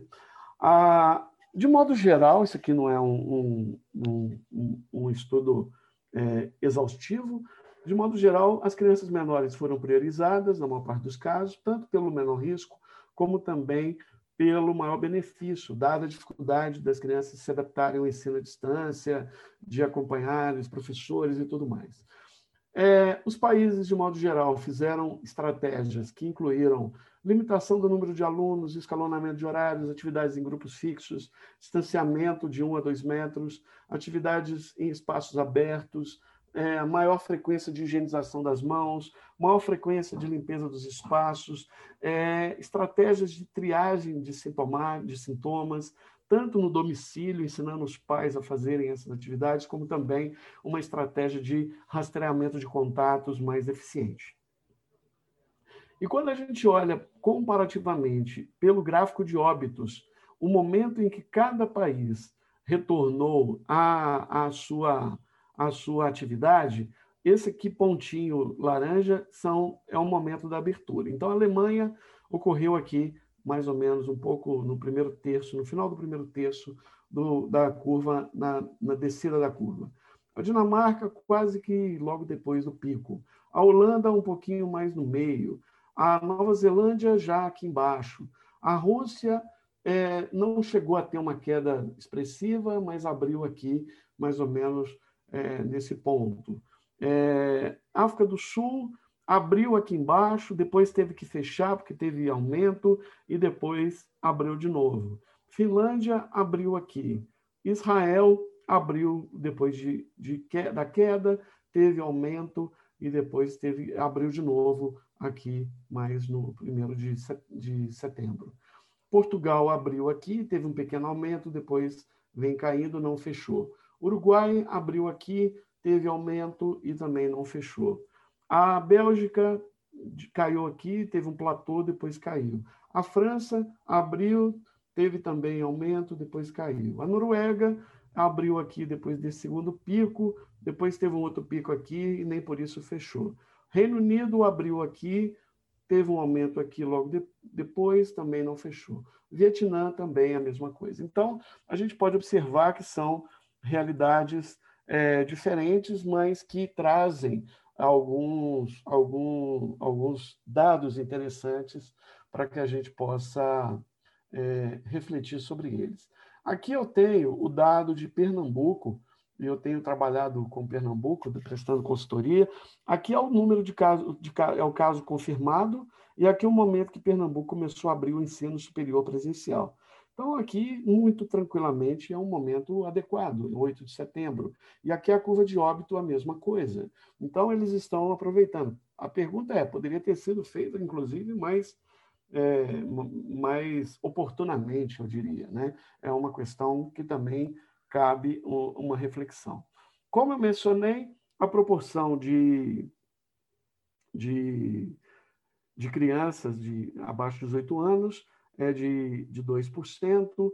Há, há uma, a taxa de ataque varia de 4,7% entre crianças, 22% e adultos. Aqui o comportamento clínico da COVID é, em população menor de 18 anos. Então, 90% a 99% das crianças infectadas são assintomáticas, a mortalidade é menor e comparativamente com a influenza, esse aqui é um trabalho que saiu na Harvard, naquele estudo que o povo fala assim, ah, o estudo da Harvard falou que a criança e tal, é um estudo interessante, mas tem limitações. Né? Ele comparou carga viral entre crianças sintomáticas e adultos, é, ele, ele sugeriu maior carga viral entre crianças, quando considerado a duração, não houve diferença entre adultos e crianças. No entanto, não foi estabelecida correlação entre carga viral e infectividade, porque eles fizeram apenas o RT-PCR, não fizeram isolamento. Então, tem uma série de questões. E aqui a gente pode observar a taxa de ataque, a, o número de casos, que é a proporção de casos entre, de 0 a 9 anos, 2% é, nesse estudo aqui na Coreia. É, aqui é mostrando a comparação do quanto essas atividades impactam tanto para a Covid quanto para a influenza. Então, elas têm um impacto maior, inclusive, para a influenza comparado com a Covid. Aqui é um estudo da Austrália. Eu vou deixar esse material depois, eu mando para o Rodrigo, e vocês podem olhar. Eu vou passar aqui um pouquinho mais rápido. Esse dado aqui de Barcelona é bem interessante, é, onde eles olharam é, 22 acampamentos de verão, tinha 1.905 participantes, e no final o R0 foi de seis vezes menor que na população em geral. Aqui é um pouco daquele consolidado que eu já falei: 30% das crianças em quarentena desenvolvem estresse pós-traumático, aquelas que já têm problema psicológico, problema de saúde mental, pioram os seus, seus quadros, a violência teve aumento, a violência também na Serra Leoa por causa da ebola também é uma experiência internacional é, vivida, mostrando aumento de abandono escolar, violência, gravidez. E os impactos econômicos, né? A maior parte dessas das crianças que não têm acesso são de escolas municipais, são do ensino fundamental, e não dá para comparar aqui a questão do ensino presencial e o desempenho dos alunos comparado com o ensino à distância, mesmo com o ensino típico. E, e principalmente, a gente considera a importância do, da evasão escolar e do impacto econômico, além, obviamente, da, da, da, da proporção de mulheres. Aqui, eu tô, estou concluindo já, Marcelo. É, aqui é só mostrando o protocolo de Pernambuco, a gente está fazendo o protocolo, não é considerando só aluno, a gente tem que considerar aluno, professor, os trabalhadores, que incluem aqui os trabalhadores da, das vans escolares, temos que pensar em todo o transporte, temos que pensar nos pais, como que os pais contribuem e participam desse monitoramento e dessa vigilância desde o domicílio. Fizemos algumas premissas, então, para retornar, não, não é um retorno total, geral, de sem critério. Né? A, a, o que a, a gente construiu em conjunto com vários atores foi o seguinte: primeiro, a decisão final é dos pais. Então, a decisão sobre o retorno do aluno compete aos pais e responsáveis, sendo de caráter opcional, não pode ser obrigatório. Isso é experiência internacional. Critério de exclusão. Alunos, professores, trabalhadores de escola que tenham já fatores, reconhecidamente fatores de riscos, e que não, tinham, não foram infectados, é, como idade, doenças crônicas, gestação, esses não devem retornar. Se eles já foram infectados, passa a ser um critério mais de um médico assistente avaliar isso do ponto de vista individual. As condições pessoais, né, se a pessoa não apresentar sinais e sintomas de Covid, beleza. Se ele tiver positivo, não deve retornar, é, ficar em isolamento. Então, fazer um. um a, as pessoas devem ser parte da solução. Então, nós precisamos, a escola precisa, inclusive, com contemplar o, o ensinamento, a instrução de como proceder nessas situações. A decisão deve ser participativa, o plano da escola deve ser amplamente debatido com pais responsáveis, professores, trabalhadores, representantes da Secretaria Municipal de Educação, de Saúde, para que todos compreendam e tenham o plano como seu. Esse plano não pode ser um plano de gaveta. Então, eu sempre tenho falado que essa é uma decisão conjunta, não é é, não é uma decisão de um único ator. A integração, fazer um esforço muito grande para que escolas públicas e privadas tenham a mesma oportunidade de retornar. A decisão não deveria ser porque é público ou privado, mas sim se a escola tem ou não condição de retorno. Né? E que condições são essas? Eu acho que é onde nós podemos, como sanitaristas, né, como profissionais da área de saúde, contribuir com a decisão da área de ensino. E que condições são essas? Seja pública ou privada, somente deve ser permitido o retorno daquelas que apresentam condições estruturais. O banheiro tem que estar tá bom, tem que estar tá, é, é, correto, tem que ter pia, tem que ter água, tem que ter sabonete em quantidade, com acesso. Equipamentos de proteção individual deve ser fornecido para a escola aos professores trabalhadores. A revisão da estrutura física para que os alunos possam manter o distanciamento dentro de sala, nos ambientes é, de trânsito. É, olhar a questão da ventilação, do isolamento, é, né? as escolas têm que reservar um espacinho para colocar as pessoas que forem identificadas com sintomas sugestivas é, de Covid. A lotação da escola deve ser gradual, ela não deve ser toda imediata, deve ser de acordo com cada escola. Temos escolas pequenas, grandes, médias. O plano de retorno escolar deve contemplar condições de se adaptar ao protocolo geral e as particularidades, privilegiando medidas de prevenção à transmissão de vírus respiratórios. Esse não é o momento de ficar discutindo a cor da, da parede, se a parede está descascada, se a cadeira é, não está boa Porque a cadeira e a parede descascada ela já estava antes da pandemia e a gente possivelmente vai voltar com ela e sem a pia e sem problema e sem estrutura, se não debatermos isso desde já. A detecção de casos e contatos deve priorizar um plano de testagem junto à Secretaria Municipal de Saúde.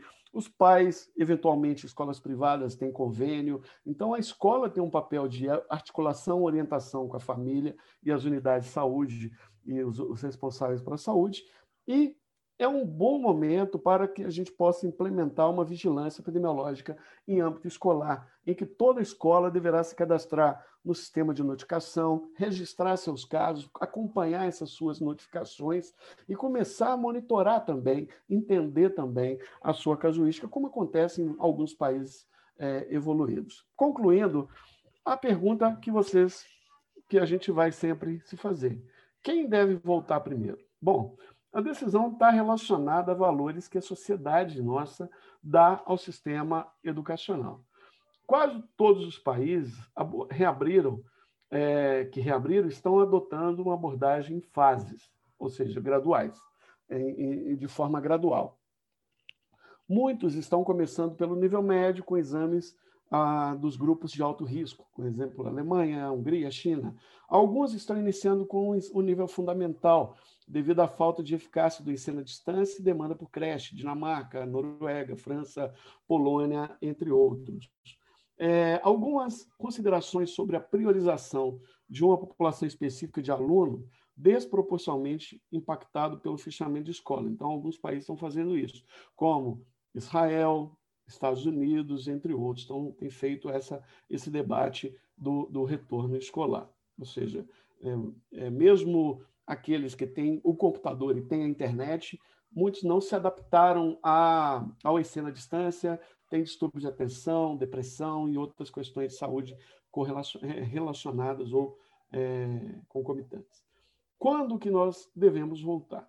Isso não, para isso não tem uma resposta perfeita, nós não temos uma resposta pronta, considerando que há uma sobreposição importante e necessidade de equilíbrio de entre os riscos à saúde, riscos econômicos e perda de aprendizagem, e tudo isso embutido ou misturado.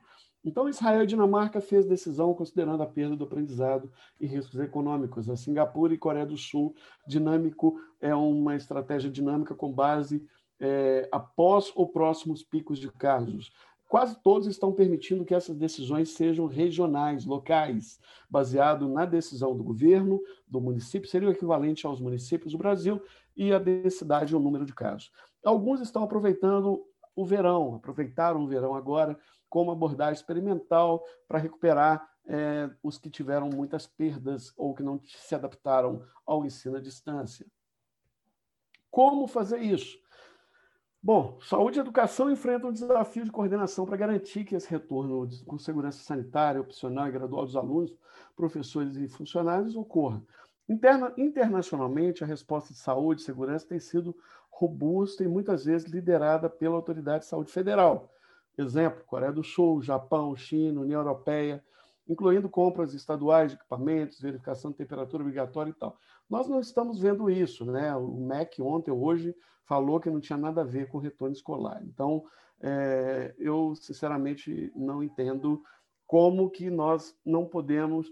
A gente precisa de uma orientação é, de um órgão do Estado brasileiro, né, dando minimamente algumas diretrizes básicas para que os estados e municípios possam construir né, sobre essa, essa situação. E o que eu estou vendo como consultor, especialista, eu sou servidor público federal, trabalho no Hospital das Forças Armadas em Brasília, e, e como eu trabalho meio turno, é, no turno seguinte eu estou contribuindo para alguns locais, fazendo essa orientação, ajudando um pouco nessa análise, e eu estou sentindo muita, muito desamparo. As pessoas estão precisando de alguma base e que o Ministério pode contribuir né, nessa, nessas medidas, porque senão a gente acaba também é, vivenciando o que eu estou vendo agora. Então, os estados que têm recursos, que conhecem, estão contratando pessoas, estão tentando construir com seus especialistas e tal, mas seria muito importante termos uma diretriz mais geral. O Ministério da Saúde fez uma coisa bacana agora, que foi a tradução do guia da OMS. Mas só isso não basta. A gente precisa também que esses atores venham e participem, que eles sentem à mesa para construirmos conjuntamente. Nos Estados Unidos, os estados têm trabalhado em uma coordenação é, com as autoridades de saúde para evitar duplicação e ineficácia, ineficiência dos esforços, é isso que eu tenho chamado a atenção, por isso que é importante a gente ter saúde e educação em todos os níveis, estadual, federal e municipal, trabalhando juntos e tendo instrumentos juntos que vão constituir um grande plano. As táticas de saúde e segurança são relativamente claras, distanciamento, mas a execução carece de comunicação sem precedente com toda a comunidade e mudança estrutural da escola, seja horário, local, classe e tudo mais. O que, é que a gente aprendeu ao longo desse tempo? Que exige abordagens inovadoras para ensino e aprendizagem alunos, funcionários e as preocupações com a saúde da comunidade forçam a diferenciação dos modelos de pessoal. Exemplo, turma pequena, abordagem híbrida de ensino, é, prioridade de populações vulneráveis, redistribuição de professores para diferentes disciplinas, a disponibilidade de tecnologia e conectividade, ela, ao mesmo tempo que permite, ela também limita uma abordagem híbrida. Então, líderes internacionais é, que estão à frente dessa curva, como Coreia, é, e outros estão buscando preencher essas lacunas. Alguns estados estão usando a Covid como oportunidade para acelerar a forma é, de reformar o modelo escolar, por exemplo, escola durante o ano todo, padrões baseados em competência, progressão orientada pelo aluno, cronograma alternativo, e alguns estão priorizando proativamente padrões é, baseados em competências e atividades em, ante, em antecipação e interrupção. E, e para concluir, temos uma abordagem, a necessidade de uma abordagem infantil integrada ou integral. É, reconhecer é, isso que é difícil é importante. Planos específicos ainda devem ser colocados é, para críticas e sugestões. A maioria deles reconhece que, é, que ainda preciso muito mais, né? um desafio ainda vai cair muito mais sobre os professores, então a gente tem que olhar com muita muito cuidado, muita atenção, muito respeito sobre os professores, e eu sou professor também, me incluo nessa. É, alguns oferecem treinamento aprimorado para desenvolvimento profissional, como foi feito na Geórgia, e outros locais consideram triagem de saúde mental, um apoio de saúde mental para os profissionais e alunos. É, vários estados estão usando aplicativos, tecnologias, essa aqui é a tela do sistema de notificação, essa, essa apresentação vai ficar com vocês. Aqui nós fizemos exemplo é, comparando, a gente está atualizando, comparando todos os estados, alguns estados que já abriram, é, com, no mesmo padrão que a gente está fazendo para os países. Então, aqui eu tenho Brasil, Pernambuco, em que momento que abriu, baseado na curva de óbitos. Aqui eu tenho Alemanha, aqui eu tenho a Bélgica, e para cada um dos países eu tenho os cards aqui que vocês podem depois consultar e entender um pouquinho mais que estratégias que foram adotadas. Esse trabalho é, foi desenvolvido pelo Fábio Young, por mim, pelo Bruno Morato, Gabriela Amaral, Kleber, Lucas Pontin, Rafael Gomes e Vinícius Gabi. Esse é um trabalho de equipe, eu sou apenas aqui um, um, um mensageiro. Aqui estão as referências bibliográficas que nós consultamos para construir isso. É, aqui está meu, meu telefone, meu, meu e-mail e meu contato do meu blog e, e também o site. Muito obrigado, Marcelo, Rodrigo, André e todos da sociedade. Obrigado, Anderson, pela apresentação. Acho que deu para a gente ter muita informação, muitas coisas colocadas aqui são extremamente pertinentes. Eu gostaria, antes de passar para a próxima etapa em que a gente vai dar a fala para todos os nossos convidados hoje, é, agradecer em primeiro lugar as manifestações que estão chegando pelo chat, pelo YouTube, né? Uh, a gente tá, nós propiciamos aí um canal no Zoom com mais, com até 500 acessos e a gente está vendo que no YouTube tem gente que não está conseguindo acessar, é, deve ser algum problema em relação ao fluxo de, de, de entrada e saída do Zoom, mas a gente está com centenas de pessoas aí entre Zoom e YouTube nos acompanhando. É importante dizer é, além de agradecer a quem está é, elogiando aqui a nossa atitude, a Sociedade de Medicina e Cirurgia de Campinas não começou aqui nesse assunto ontem. desde o dia 17 de março, quando foi, e antes de ser declarada a epidemia, a epidemia aqui em Campinas, né, a quarentena, nós já nos reunimos no núcleo de médicos e, desde então, vemos fazendo essas discussões. Lá para a época de junho, julho, as discussões eram semanais, envolviam todos os hospitais. A gente estava aqui tratando de situações do tipo falta remédio, falta EPI. E, graças a Deus, evoluímos para um período mais tranquilo agora, em que os nossos fóruns eles estão menos frequentes, graças a Deus, mas com, não com menos importância. Uh, importante dizer que ninguém tem a resposta. Né? A ideia foi que a Sociedade de Medicina foi uma das poucas, não sei se talvez a pioneira, em colocar os principais players para discutir esse assunto na cidade. Então, só para passar a palavra para os nossos convidados, como foi construído esse, esse fórum? Né? Nós conseguimos colocar aqui para os ouvintes poderem ter a opinião, gente com conhecimento de causa. Não tem nenhum aqui que está falando porque acha de alguma coisa, porque viveu, porque participa disso ativamente. Então, foi construída uma pauta em que a gente trouxe o secretário de saúde, a secretária de educação. Então, são os chefes do serviço público, o secretário de educação fala aqui em nome da educação pública. Por outro lado, fomos atrás de um representante das escolas privadas, e isso foi um consenso de um grupo de escolas, mais de 90 escolas privadas da cidade, tem um grupo que elegeram a presença do Lourenço aqui que é diretor do Notre Dame, como seu representante, para poder falar é, em nome das escolas. E por que escolas e não professores? Porque são as escolas quem vão propiciar os meios para que alunos, professores, trabalhadores é, possam encarar esse problema. Então, o agente principal aqui são as escolas. E temos os especialistas, temos epidemiologista, temos infectologistas, temos pediatra, temos a chefe da vigilância sanitária. Então, no momento como esse, a Sociedade de Medicina propicia esse debate para a população, por isso acho que as centenas de pessoas nos escutando agora. E já de antemão a gente avisa, foi o que a gente falou no começo da, da, dessa live, né? Não vamos sair daqui com a resposta, provavelmente. A questão é debater, iniciar os debates para que a gente possa evoluir nessa situação. O que não dá é para não fazer esse debate, para não ter essa discussão. Então, para não me alongar mais, eu vou passar agora para uma fase de apresentação dos nossos convidados. Eu vou pedir o favor de cada um se manifestar inicialmente com o seu ponto de vista principal por um período curto e depois a gente vai partir para as perguntas, é, puxando perguntas da plateia, para que aí vocês possam também responder. Eu vou começar a, com a professora Solange Vilon, secretária de Educação aqui de Campinas.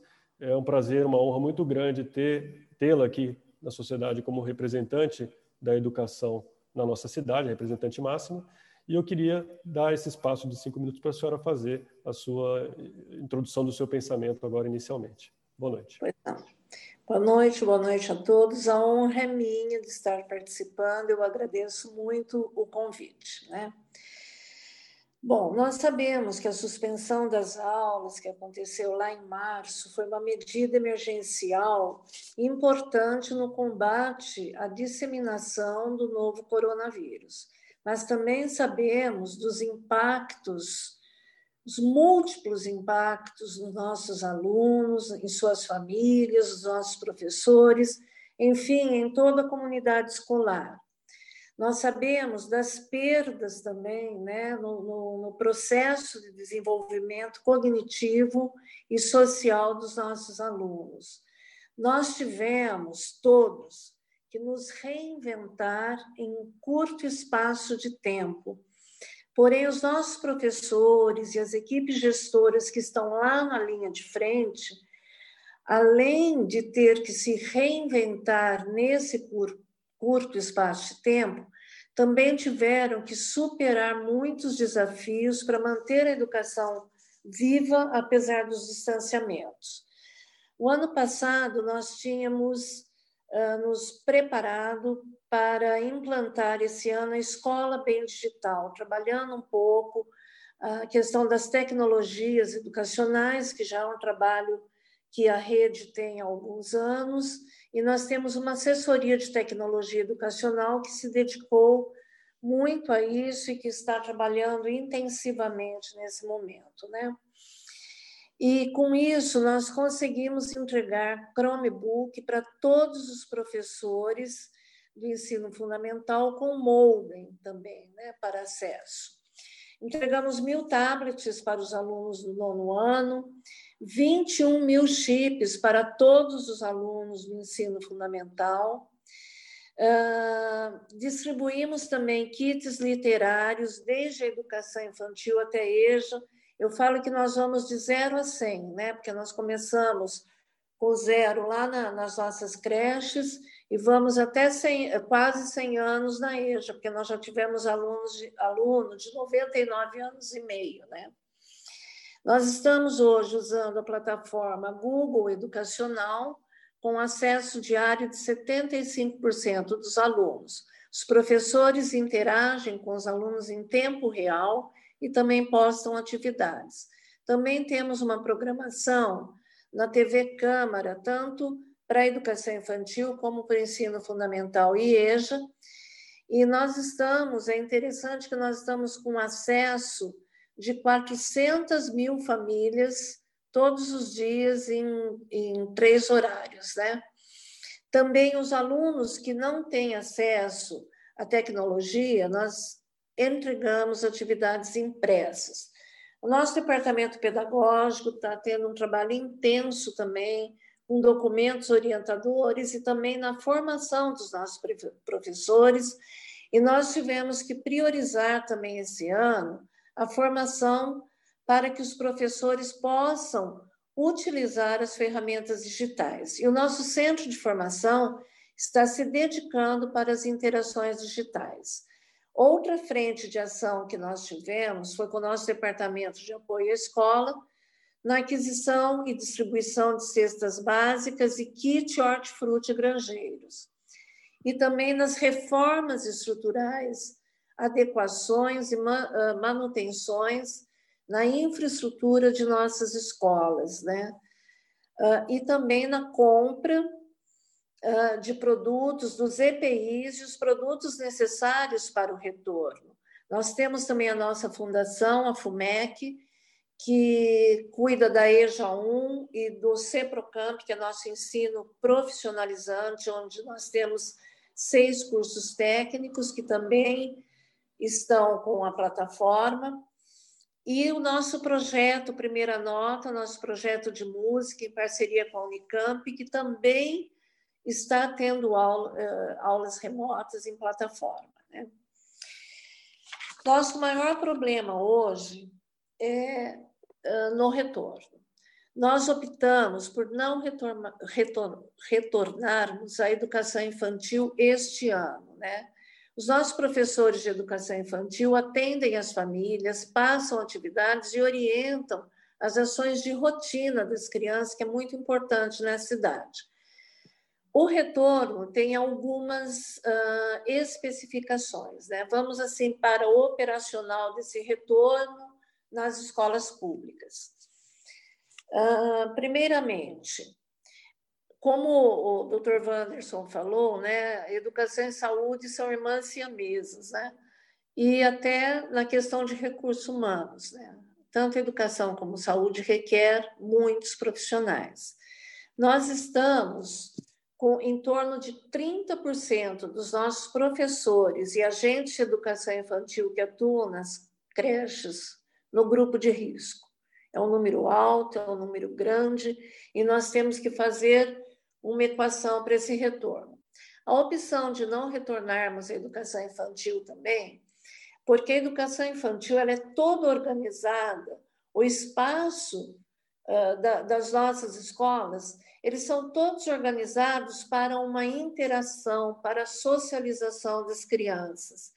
E, e requer muitos profissionais, porque uh, nós temos oito adultos para cada criança nas creches, até um ano e meio e 14 crianças por adulto uh, a partir de um ano e meio até dois anos uh, e 11 meses. Né? Então, é um, uma movimentação muito grande, uh, muita gente, um pessoal muito grande. Essa, esses 30% dos profissionais no grupo de risco são atestados pelo nosso Departamento de Saúde do Servidor, tá? Então, o retorno, ele é essencial, ele é necessário, porque nós sabemos da importância da escola da importância das aulas presenciais e da importância do professor e do aluno. Né?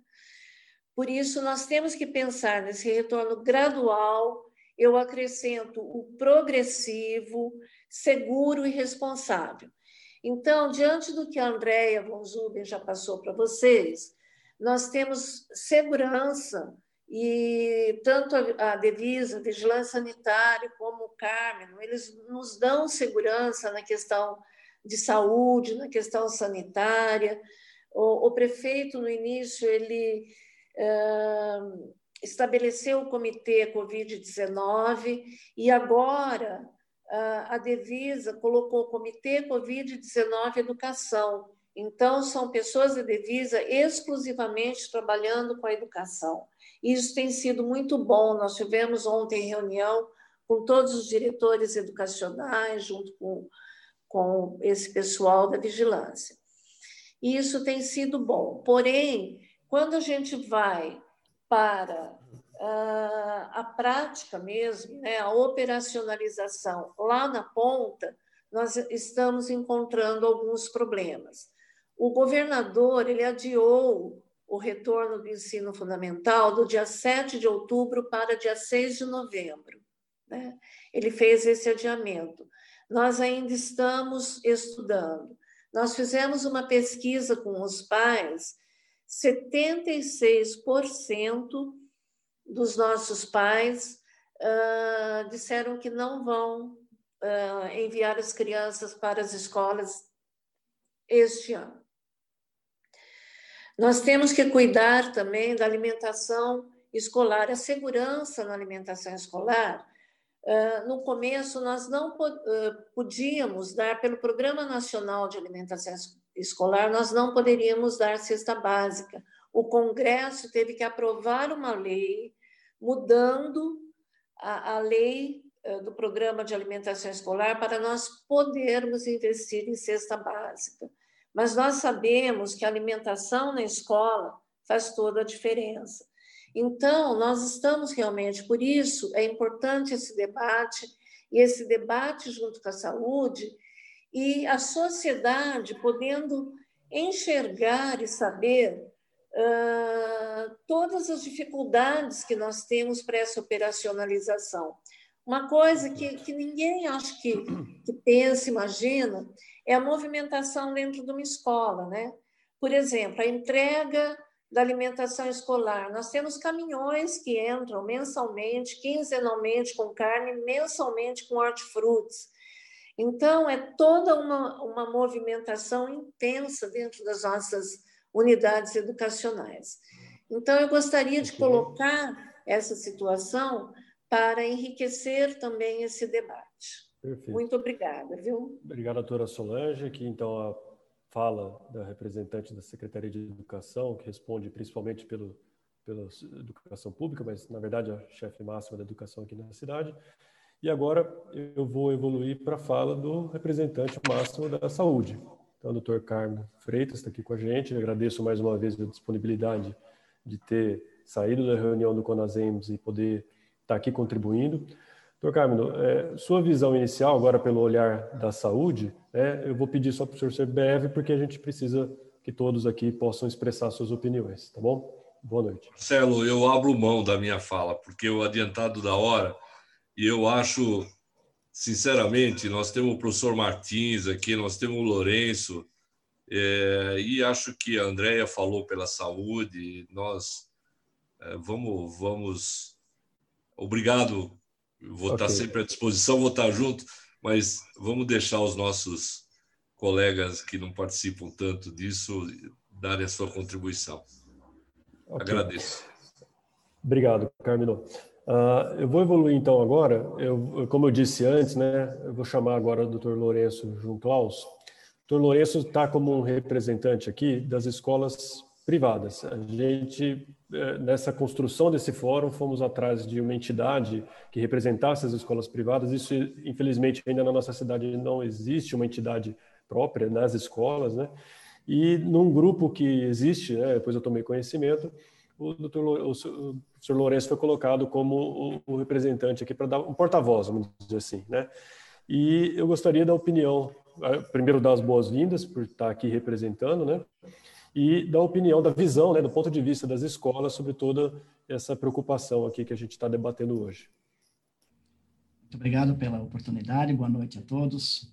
Satisfação de rever aqui pessoas que conheço há muito tempo, o Dr. José Martins, Dr. Carmino, acho que não sei se o Dr. Carmino vai lembrar de mim, mas convivi bastante lá na época que eh, estava na Unicamp, né, como aluno, né, o Martins como reitor na época, e eu lá trabalhando, Martins, para montar o cursinho do DCE. Você deve lembrar dessa, dessa época, né, que a gente estava lá, um grupo de estudantes brigando lá com a reitoria para montar um cursinho é, voltado né, para a população carente aqui da, da, nossa cidade. Foi o primeiro cursinho popular, aliás, que surgiu né, aqui na cidade de Campinas, foi o cursinho do DCE Unicamp, que existe até hoje. Né, ele não é mais o DCE, mas ele é um cursinho popular que existe até hoje para preparar alunos uh, para vestibulares e tem uma história muito bonita.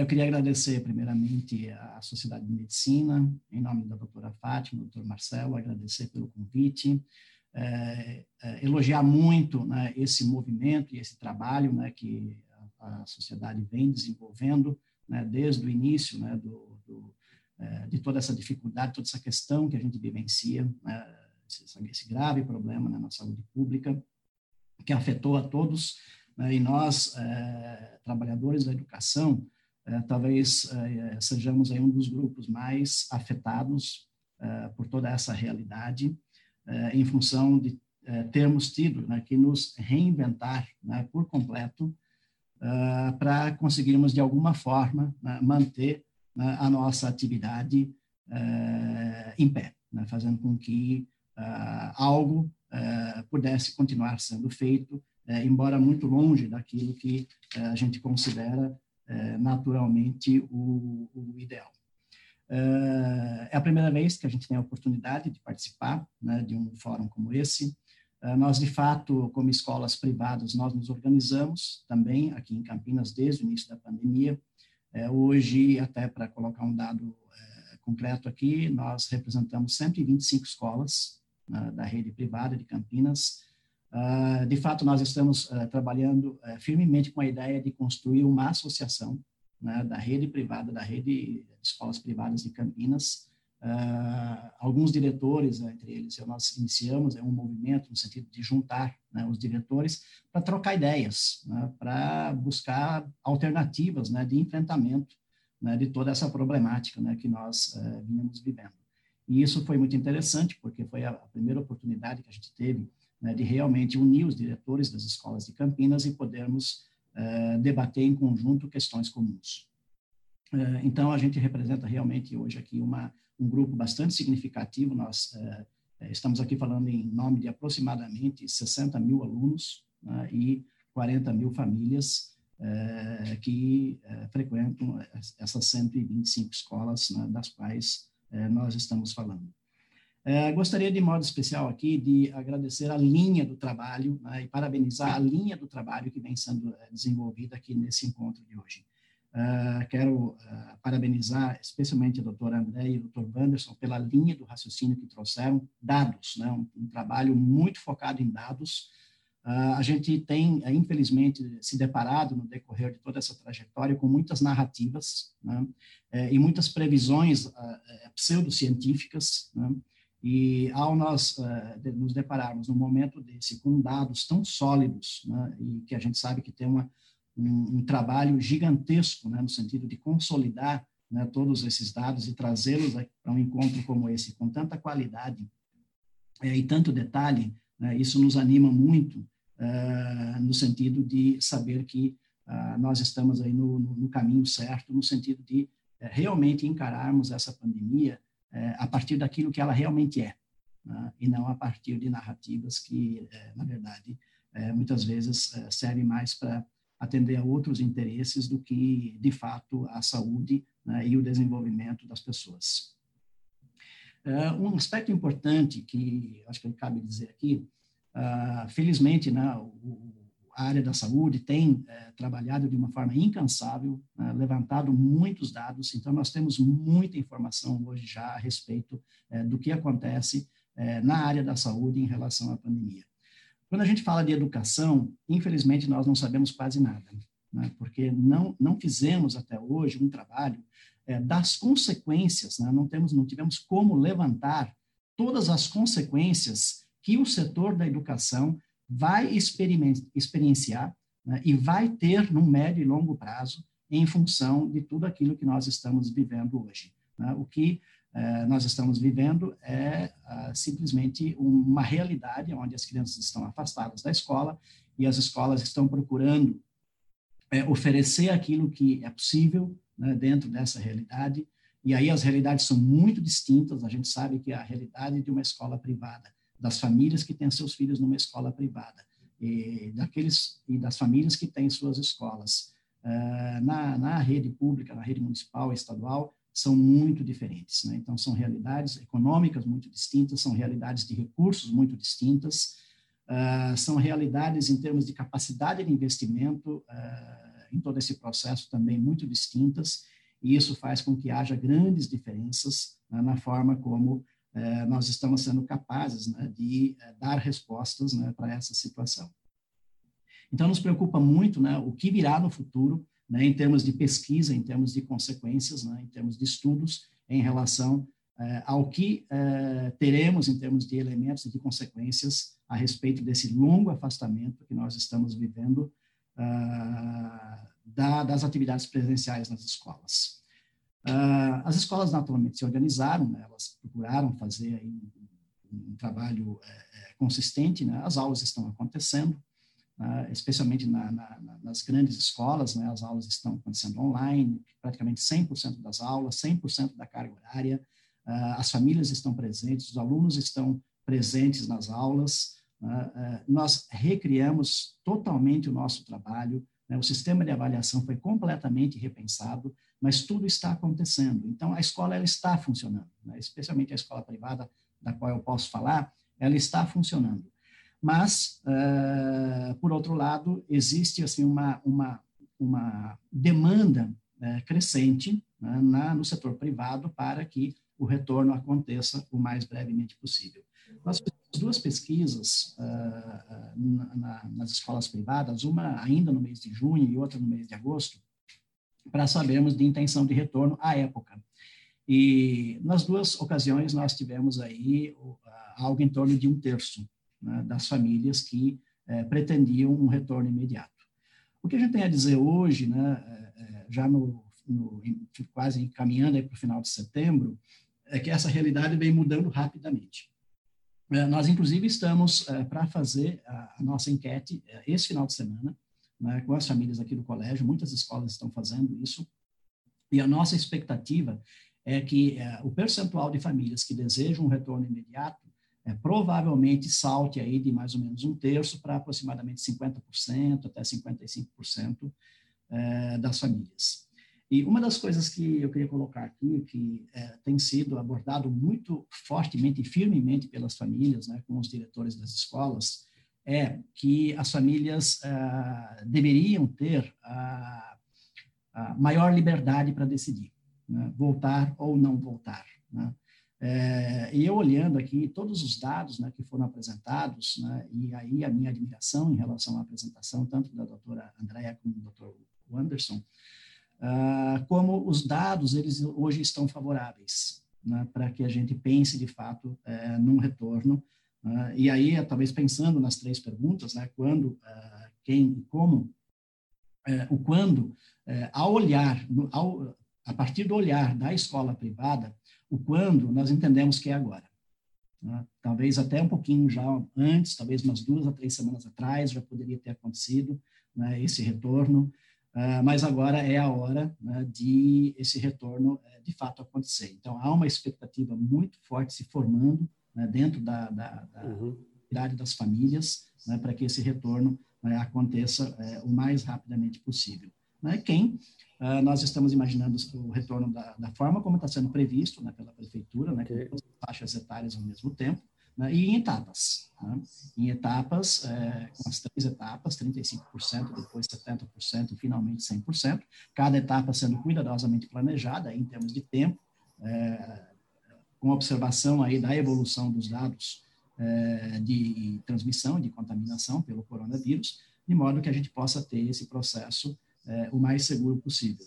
Então, assim, ouvir os pais é fundamental, e nós estamos fazendo isso, fazer essa pesquisa com os pais é fundamental.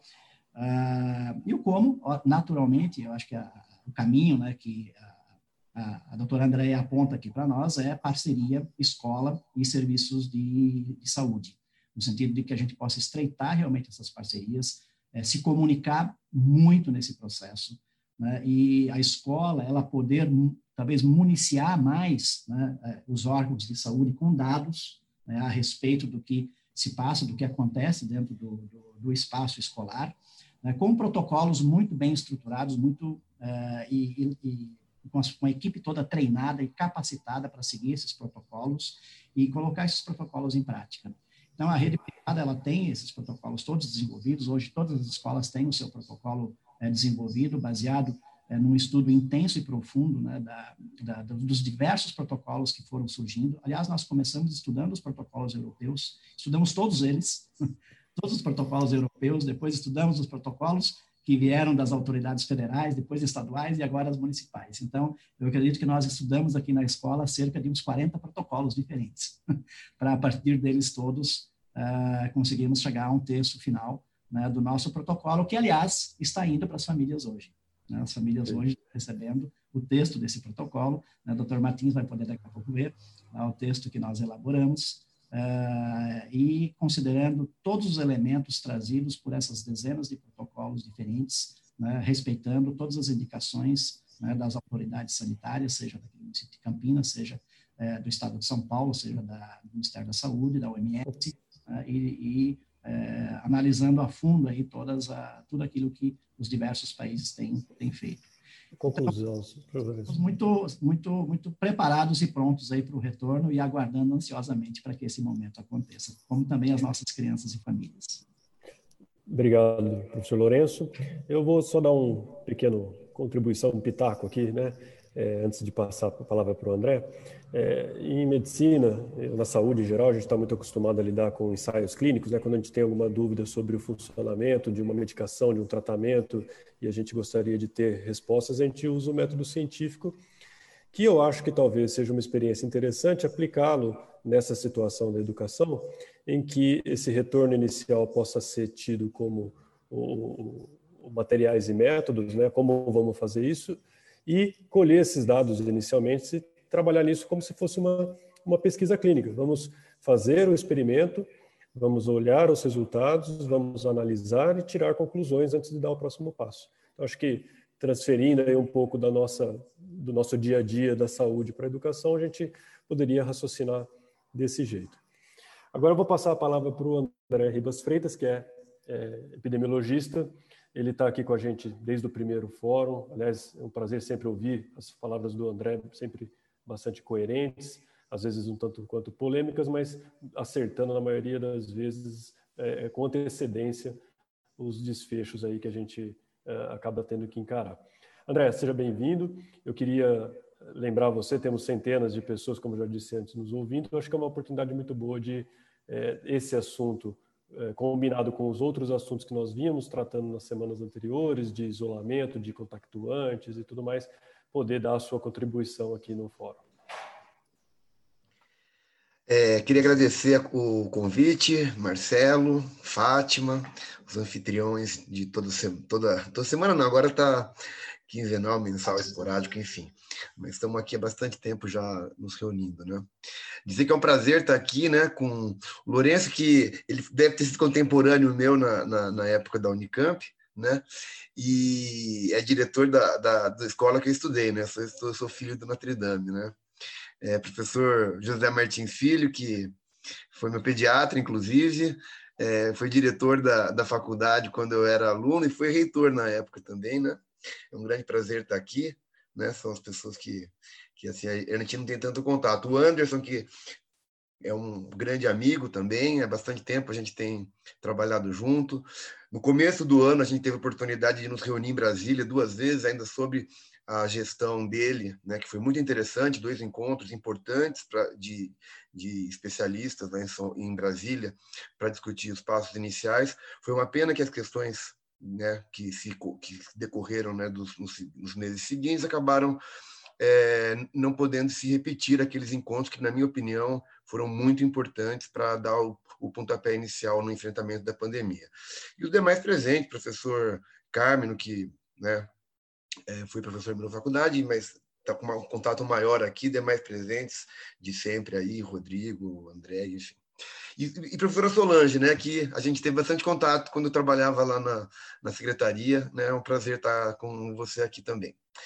Bom, é, a minha fala, né, tenho, o, o, Marcelo me deu cinco minutos, eu vou tentar ser bem objetivo, porque eu não quero me estender muito, tá? A pergunta inicial do nosso fórum é, quando, é quem, quando e como, né?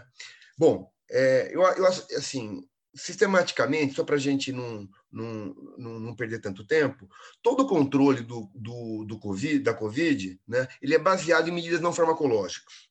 Hoje, a gente não tem como trabalhar com a perspectiva da expectativa da vacina. A gente é um horizonte que a gente não vai saber. Eu acho que trabalhar com essa hipótese para qualquer tipo de decisão hoje, eu acho complicado. Temos que trabalhar com a perspectiva que vai um dia ter, mas para tomar decisão do hoje, eu não gosto de contar com o ovo na galinha, porque isso aí pode acabar é, faz, tomando decisões é, incorretas. Né? O que a gente tem de fato hoje são medidas não farmacológicas. Bom, a gente pode organizar as medidas não farmacológicas classificadas em três níveis. Né? As medidas coletivas, tá certo? As medidas individuais e as medidas focalizadas na cadeia de transmissão. Né? As, as medidas coletivas já, já é, vão, vão ser aquelas que a gente vai é, mudar o regramento da organização social, ou seja, é, diminuir o número de pessoas é, nos estabelecimentos, fechar estabelecimento, algum tipo de estabelecimento, né, como no começo da pandemia, ou seja, vai ser todo o regramento né, que, não, que, que não depende é, dos indivíduos, vai ser uma medida é, administrativa governamental. Outro grupo de, de ações vão ser focados no, na recomendação individual, como cada um vai se comportar. Obrigatoriedade de uso de máscara é uma medida coletiva, mas assim, é de uso individual, em última instância, o uso da máscara. A lavagem de mãos com álcool gel, o, o cuidado com o, a presença em estabelecimentos é, coletivos, né? E o cuidado com, por exemplo, o material que chega em casa, vindo da, da, da rua, por exemplo, a, a ideia de se é, fazer quarentena com alimentos ou até fazer a limpeza desse material para evitar a transmissão por contato. São medidas de cunho individual. E tem uma, um terceiro grupo de, de medidas que são voltados para a cadeia de transmissão, tá certo? Então, essas medidas são fundamentalmente o isolamento das pessoas sintomáticas né, e o rastreamento dos contatos. Por que, que isso é importante? Porque a gente sabe que o Covid ele é transmitido, 50% da transmissão mais ou menos, se dá antes do início da transmissão, antes do início dos sintomas. Então, se eu estou preocupado em quebrar a cadeia de transmissão, eu tenho que entender, fundamentalmente, que se eu isolar 100% dos meus pacientes após o início de transmissão, eu consigo quebrar 50% da cadeia de transmissão, mas continua metade funcionando, porque a gente é, já transmitiu antes do início de sintomas. Né?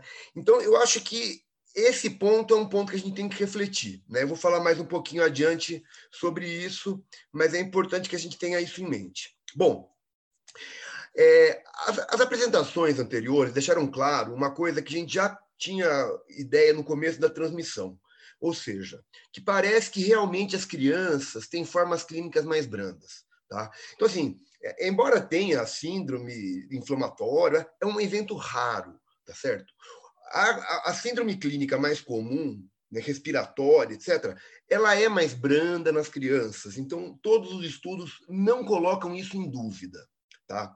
Bom, se a forma clínica na criança é mais branda, a única questão da escola fica em relação à importância da cadeia de transmissão. Então, a gente não está mais discutindo se a criança é, é uma, uma, uma, uma, potencial é, figura que pode se agravar. Né? Então, considerando isso, lógico, eu não estou falando daquelas crianças que tenham alguma doença de base que, que possam é, desenvolver com maior risco formas graves. Estou falando do conjunto das crianças. Essas crianças, logicamente, vão ter que ter um cuidado diferenciado. Agora, o conjunto das crianças não representa um risco individual para elas mesmas. Elas podem ter uma importância na cadeia de transmissão. Tá? E isso ainda é desconhecido quanto que é importante. Para a influenza, nós sabemos que é muito importante, mas para o Covid parece não ter a mesma importância que tem para a influenza. Mas, enfim, ela fica restrita a isso. Então, a gente pode ter a tranquilidade de tomar as decisões de retorno ou não às aulas, baseado não na, na preocupação mais com a, com a criança como é, vítima da doença, mas sim como é, portadora do vírus e cadeia de transmissão. Bom, e aí, então a gente pode chegar no seguinte ponto, que a gente tem três é, consequências disso. Se, voltando às aulas, a gente vai ter um, um grupo de, de, de, pessoas que vão estar expostas, que são os profissionais, que são os funcionários e professores, tá certo? Os familiares, principalmente os avós, que são de maior idade, etc., né, que muitas vezes moram com as crianças, e a população geral, porque a gente tem que entender que cada uma das medidas é, não farmacológicas coletivas tem uma importância quantitativa no, na, no global da transmissão numa sociedade. Então, cada atividade humana, seja é, é, o transporte público, seja o estabelecimento comercial, seja a escola, ela tem uma importância é, na dimensão global da transmissão numa sociedade tá certo? Então, se a gente compreender esta forma, eu acho que fica mais fácil da gente tomar a decisão. Então, se a gente tem um, uma balança, né, que a gente sabe que as crianças não são graves, já tirou essa discussão, a gente vai se preocupar exclusivamente com a, com a importância delas na transmissão. Agora, aí a gente vai ter que colocar numa balança a importância social da, da, da escola e a importância na transmissão. A gente não pode esquecer disso. Então, se a gente pensar em prioridades, né, considerando que a gente não conhece a importância muito bem da criança, mas parece não ser tão grande, e a importância, a essencialidade da escola, que já foi demonstrado pelo Anderson muito bem, as perdas de aprendizado, as perdas sociais, as consequências psicológicas. Né? Eu sou professor, eu sei o tanto que, é, ainda que professor, eu sou professor de nível universitário, são pessoas, são alunos que têm uma capacidade maior de concentração e estão numa faculdade de medicina. Então, imagina uma criança né, que não tem um acesso é, à internet de maneira fácil, uma, uma, uma criança que mora numa periferia. Então, é um custo para a formação dessa criança é um custo para a sociedade que a gente vai pagar lá na frente, nem sabemos como e não sabemos quanto que vamos pagar, que é muito alto. Então, entre as atividades humanas, se a gente considerar a escola, na minha opinião, é uma das mais importantes, mais nobres, né? Então, me parece muito claro que se a gente considerar quantitativamente essa balança, eh, pende muito para o lado do retorno. Né? Lógico, temos que ver como. E aí está correto o, o, o, Marcelo Amadi, que me antecedeu agora, colocando que ele, ele tem que, que, que a gente tem que experimentar. Lógico. O que, a escola europeia não é igual à brasileira. A escola é, de Israel não é igual à nossa, totalmente diferente a forma de relacionamento, como os alunos se organizam, o transporte até a escola, tudo isso tem que ser pensado. Mas não me parece possível, não, não me parece razoável adiar mais o retorno das escolas. Então, respondendo a primeira pergunta, quando? Já, já, já eu digo assim que for possível do ponto de vista legal, né? Ou seja, o plano estadual está aí, enfim, eu acho que a gente tem que começar, eu acho que é uma questão que é essencial. A outra questão que é importante, que foi perguntado, é o quando. Quando já. Quem? É uma outra pergunta, né? Quem que vai começar primeiro? Escola fundamental tem algumas vantagens e desvantagens. Tem um custo social para as famílias que é não ter creche. Então é um problema. Mas se a gente pensar do outro lado, o contato entre os, os, as crianças menores é muito maior. Então, assim, a questão do distanciamento social é muito difícil ser feito em criança é, do, do, é, em creches e pré-escolas. Né? Então, eu acho que talvez pondo na balança, a gente vai ter que pensar melhor. Talvez seja melhor começar com crianças um pouco mais maiores, para a gente conhecer a nossa capacidade e conhecer melhor como a gente vai fazer esse controle. Então, talvez as crianças um pouco maiores seja o, o, ponto certo da balança, porque o ensino médio talvez não perca tanto a distância como as crianças um pouco maiores, que aí eu estou falando do ensino fundamental 1 e 2. Bom, e o como? Chega no como, que é aí que eu acho que é a, questão, a grande questão, né? Eu acho que assim as medidas de, de, prevenção nas escolas, como o professor Lourenço já colocou, né, eu acho que elas devem ser bem estudadas. Eu acho que tem vários exemplos interessantes. É, são medidas que eu acho que é, quem trabalha no local tem muito mais condições de entender a dinâmica e fazer sugestões sob supervisão de alguma alguém da, da área epidemiológica, da área médica, da área da saúde, e, e discutir isso em conjunto. Eu acho que é, eu, eu, eu, honestamente não estou neste momento participando é, desse tipo de, de, debate, então eu não tenho muito como opinar a dinâmica interna dentro da escola. Os princípios a gente sabe que são os princípios do controle da doença tá? mas eu acho que isso aí precisa ser bem estudado. Eu trabalhei na elaboração do projeto para o ensino é, é, universitário na, na Mandic, que é uma outra dimensão, não, não, é, não é ensino de criança, que é bem diferente. Então, nesse ponto eu não teria. Mas tem uma contribuição que eu gostaria de fazer, é o seguinte, nesse momento em que a gente está relaxando as medidas coletivas, a gente não pode deixar sistemicamente de diminuir o cuidado com a transmissão da doença. Então, acho que é neste momento, é essencial. Né? Eu vou até me parecer repetitivo, o, o Marcelo pode até ser prova disso, que eu acabo sendo é, até exaustivo nisso, mas eu, é uma coisa que eu não consigo entender o, o que está acontecendo, é a questão do rastreamento de contatos. Se a gente sabe que 50% da transmissão ocorre antes do início de sintomas, não adianta só isolar o paciente. Nós temos que encontrar quem teve contato com ele antes do início de sintomas. Isso é uma. Eu imploro para ser feito isso. Eu tenho repetido isso em vários espaços. Amanhã eu vou fazer uma, uma apresentação no Conazem para 5.600 municípios. Eu pedi, imploro para alguém da, da, da, de Campinas também assistir essa apresentação minha. Eu acho essencial, não tem motivo para a gente não fazer esse rastreamento. Não precisa ter exame, seria melhor ter PCR para todos os contatos, mas não é condição sine qua non, é simplesmente fazer um questionário bem feito, isolar quem teve contato nos últimos dois dias antes do início de sintomas e fazer essa coisa. Mas precisa ser organizado a partir de, de uma organização social, ou seja, as pessoas têm que entender a importância disso. E, nesse sentido, as escolas também, quando começarem a ter esse tipo de postura de fazer rastreamento, se forem introduzidos, eles são importantes na, na questão da propagação da informação para os pais. Por que, que é importante o, o, o, o, isolamento dos contatos? Essa questão da transmissão no período pré-sintomático é uma coisa muito é, difícil ser abstraída.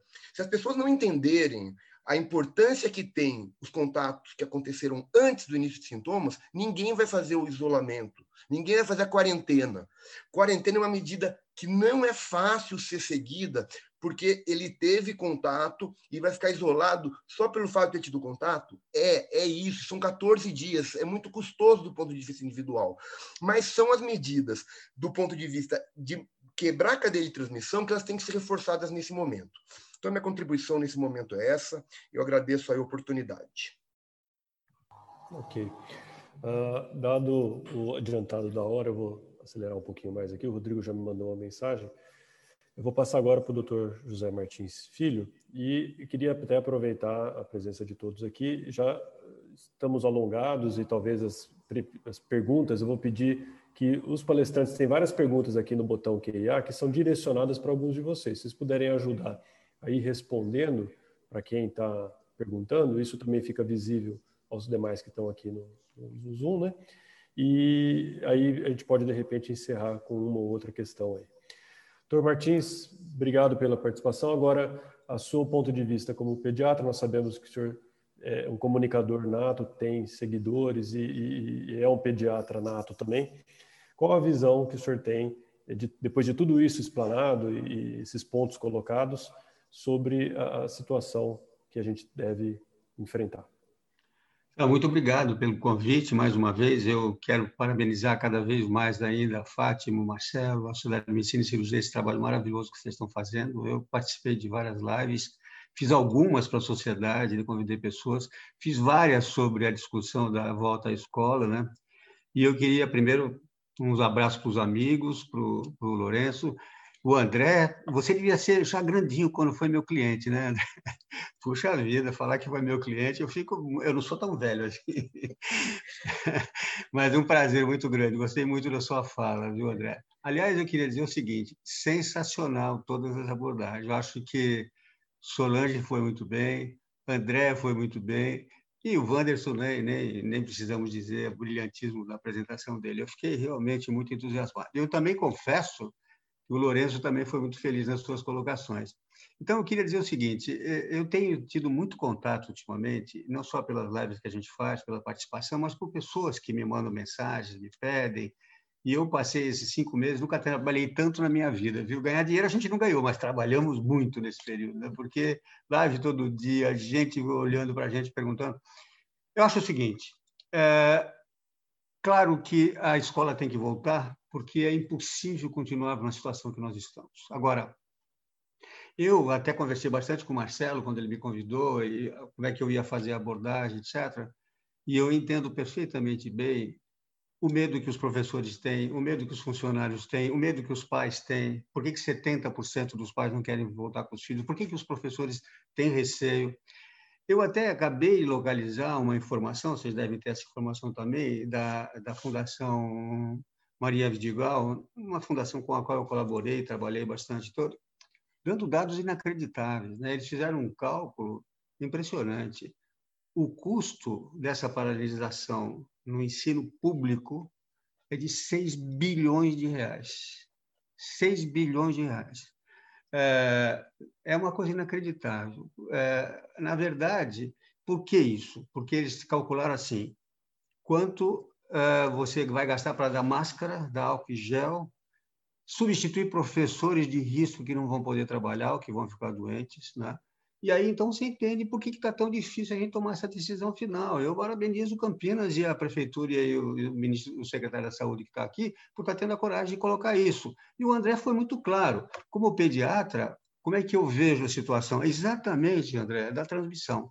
Na verdade, eu fui um dos primeiros pediatras aqui a, em março a mostrar a questão do, do, do síndrome de Kawasaki lá, que é a afecção grave nas crianças que pode levar à morte, que era muito raro. Eu passei 50 anos da minha vida profissional vendo dois ou três casos de Kawasaki. Mas agora, só no Acre apareceram 10. No, no, no, no hospital uh, aqui de Campinas apareceram vários casos. Não são, é raro, é raro, mas existe. O risco não é zero. Aliás, risco zero não existe, né? Mesmo com vacinas. Nós nunca vamos ficar no risco zero. Essa discussão que o Anderson foi brilhante e colocou aquelas coisas todas no final, a minha grande ansiedade, a grande minha pergunta, eu não tenho dúvida nenhuma que o Lourenço lá no Notre Dame vai poder fazer o melhor que ele pode, e os riscos lá vão ser menores. Mas eu fico me perguntando se tudo isso que nós precisamos vão ter em todas as escolas públicas. Nós não vamos deixar de abrir, porque nós também não podemos prejudicar as crianças menos favorecidas econômica e socialmente, mas vamos ter que pensar como é que nós vamos financiar isso, como é que nós vamos trabalhar com essas coisas, né? o que, que vai acontecer com essas crianças que não vão voltar para a aula porque são especiais, que são as que mais sofreram com a, com a, com a, com a falta de presença na escola. Como é que nós vamos recuperar esse tempo perdido? Como é que nós vamos trabalhar com os professores realmente de risco? Eles têm que serem treinados, orientados e ajudados. Quem vai financiar isso? Será que todos os governos municipais, estaduais, não estou falando só de Campinas, vão ter condições de fazer tudo isso pelas escolas públicas? As escolas particulares, eu tenho certeza absoluta que as famílias, a organização da escola vão trabalhar, vão diminuir os riscos, vão manter distanciamento, vão dar álcool gel, vão fazer, as pessoas vão vir com máscaras. Eu até citei hoje numa outra live que eu estava aí internacional, você viram os Estados Unidos, não dá para comparar Brasil e Estados Unidos, mas em Nova York, por exemplo, as escolas abriram assim, todas as escolas ganham uma máscara na porta, todas as crianças ganham álcool e gel e mais, eles dão um crédito no celular no, no, no cartão de crédito para comprar lanche e para uh, se proteger. Não, não temos como fazer isso aqui. A Solange colocou muito bem isso. É impossível. Nós estamos realmente numa situação muito complexa. E aí veio como e quem. Bom, pediatricamente falando, eu trabalho muito com essas relações do primeiro ano de vida, do segundo ano de vida, chamados os primeiros mil dias. Já escrevi muito sobre isso num dos meus livros. É o seguinte: não tem cabimento nesse momento por crianças de creche voltando nesse momento. Não tem cabimento você pensar em crianças muito pequenas nós temos que começar seguramente, como o Lourenço colocou aqui, pelos adolescentes, pelo ensino médio, e vamos ver se nós vamos chegar no fundamental. 70% das famílias, Solange já colocou isso, não querem com os filhos voltar. Nós vamos ter que deixar a opção livre para os pais decidirem. E aí vem uma pergunta: as escolas que abrirem vão ter condições de dar aulas presenciais e simultaneamente online? Como é que vai ficar isso, Solange? Como é que nós vamos fazer isso? Quer dizer, é, 70% não vem. Suponhamos que seja 50%, como o Lourenço colocou agora. Eu acho que ele tem razão, pode estar melhorando isso. Agora, aí tá bom. Então, 50% vão ser presenciais e os outros 50% online. Então, tem professores que vão dar aula presenciais, tem professores que vão dar aula online. Como é que vai ser o desenvolvimento do conhecimento para essas crianças? Eu não estou aqui sendo contra a volta. Eu acho que é isso mesmo. Todos aqui têm razão, temos que voltar. E o André foi feliz mesmo. A questão da transmissibilidade da doença, André, tem uma coisa curiosíssima em pediatria. Quando apareceram os primeiros, e aliás tem uma pergunta aqui no chat que apareceu, que é por isso que eu estou falando, quando apareceram as primeiras discussões de que as crianças não tinham a tempestade de citoquinas, quer dizer, não respondiam daquela maneira tão intensa, se dizia, ah, mas elas são assintomáticas e muito transmissoras. Aí vem um, uma coisa que uma, alguém perguntou e eu fiquei com a, com a pulga atrás da orelha, é verdade. Pô, mas se elas são assintomáticas, elas não têm tosse, não têm secreção, não estão respirando, não estão espirrando, como é que elas são mais transmissoras? Quer dizer, entendeu? É uma, é uma coisa estranha a gente dizer isso. É assintomática e transmite muito. Não há provas claras disso. Elas podem transmitir? Sim, podem. Mas será que realmente elas são mais transmissoras assintomaticamente do que adultos ah, assintomáticos, como você mesmo colocou? É a dúvida que a gente tem. Aí, como é que nós vamos fazer com essas crianças que vão para a escola e vão assistir às aulas presenciais. É, como é que as famílias vão se orientar? Como os professores vão se orientar? Como é que nós vamos fazer o isolamento? Os professores vão dar aula e cuidar do isolamento? Os professores vão dar aula e vão ficar preocupados com a hora do lanche, como é que eles estão lá comendo, como é que é. Eles vão levar lanche da escola vão comer na comunidade lá. E isso tudo que a Solange colocou, dos caminhões que entram, da comida que vai, das carnes, etc. e tal. Eu estou colocando esses dados para dizer o seguinte: sim, como gradual, progressivo, como disse o, o André aqui, mas primeiro os adolescentes, primeiro ensino médio.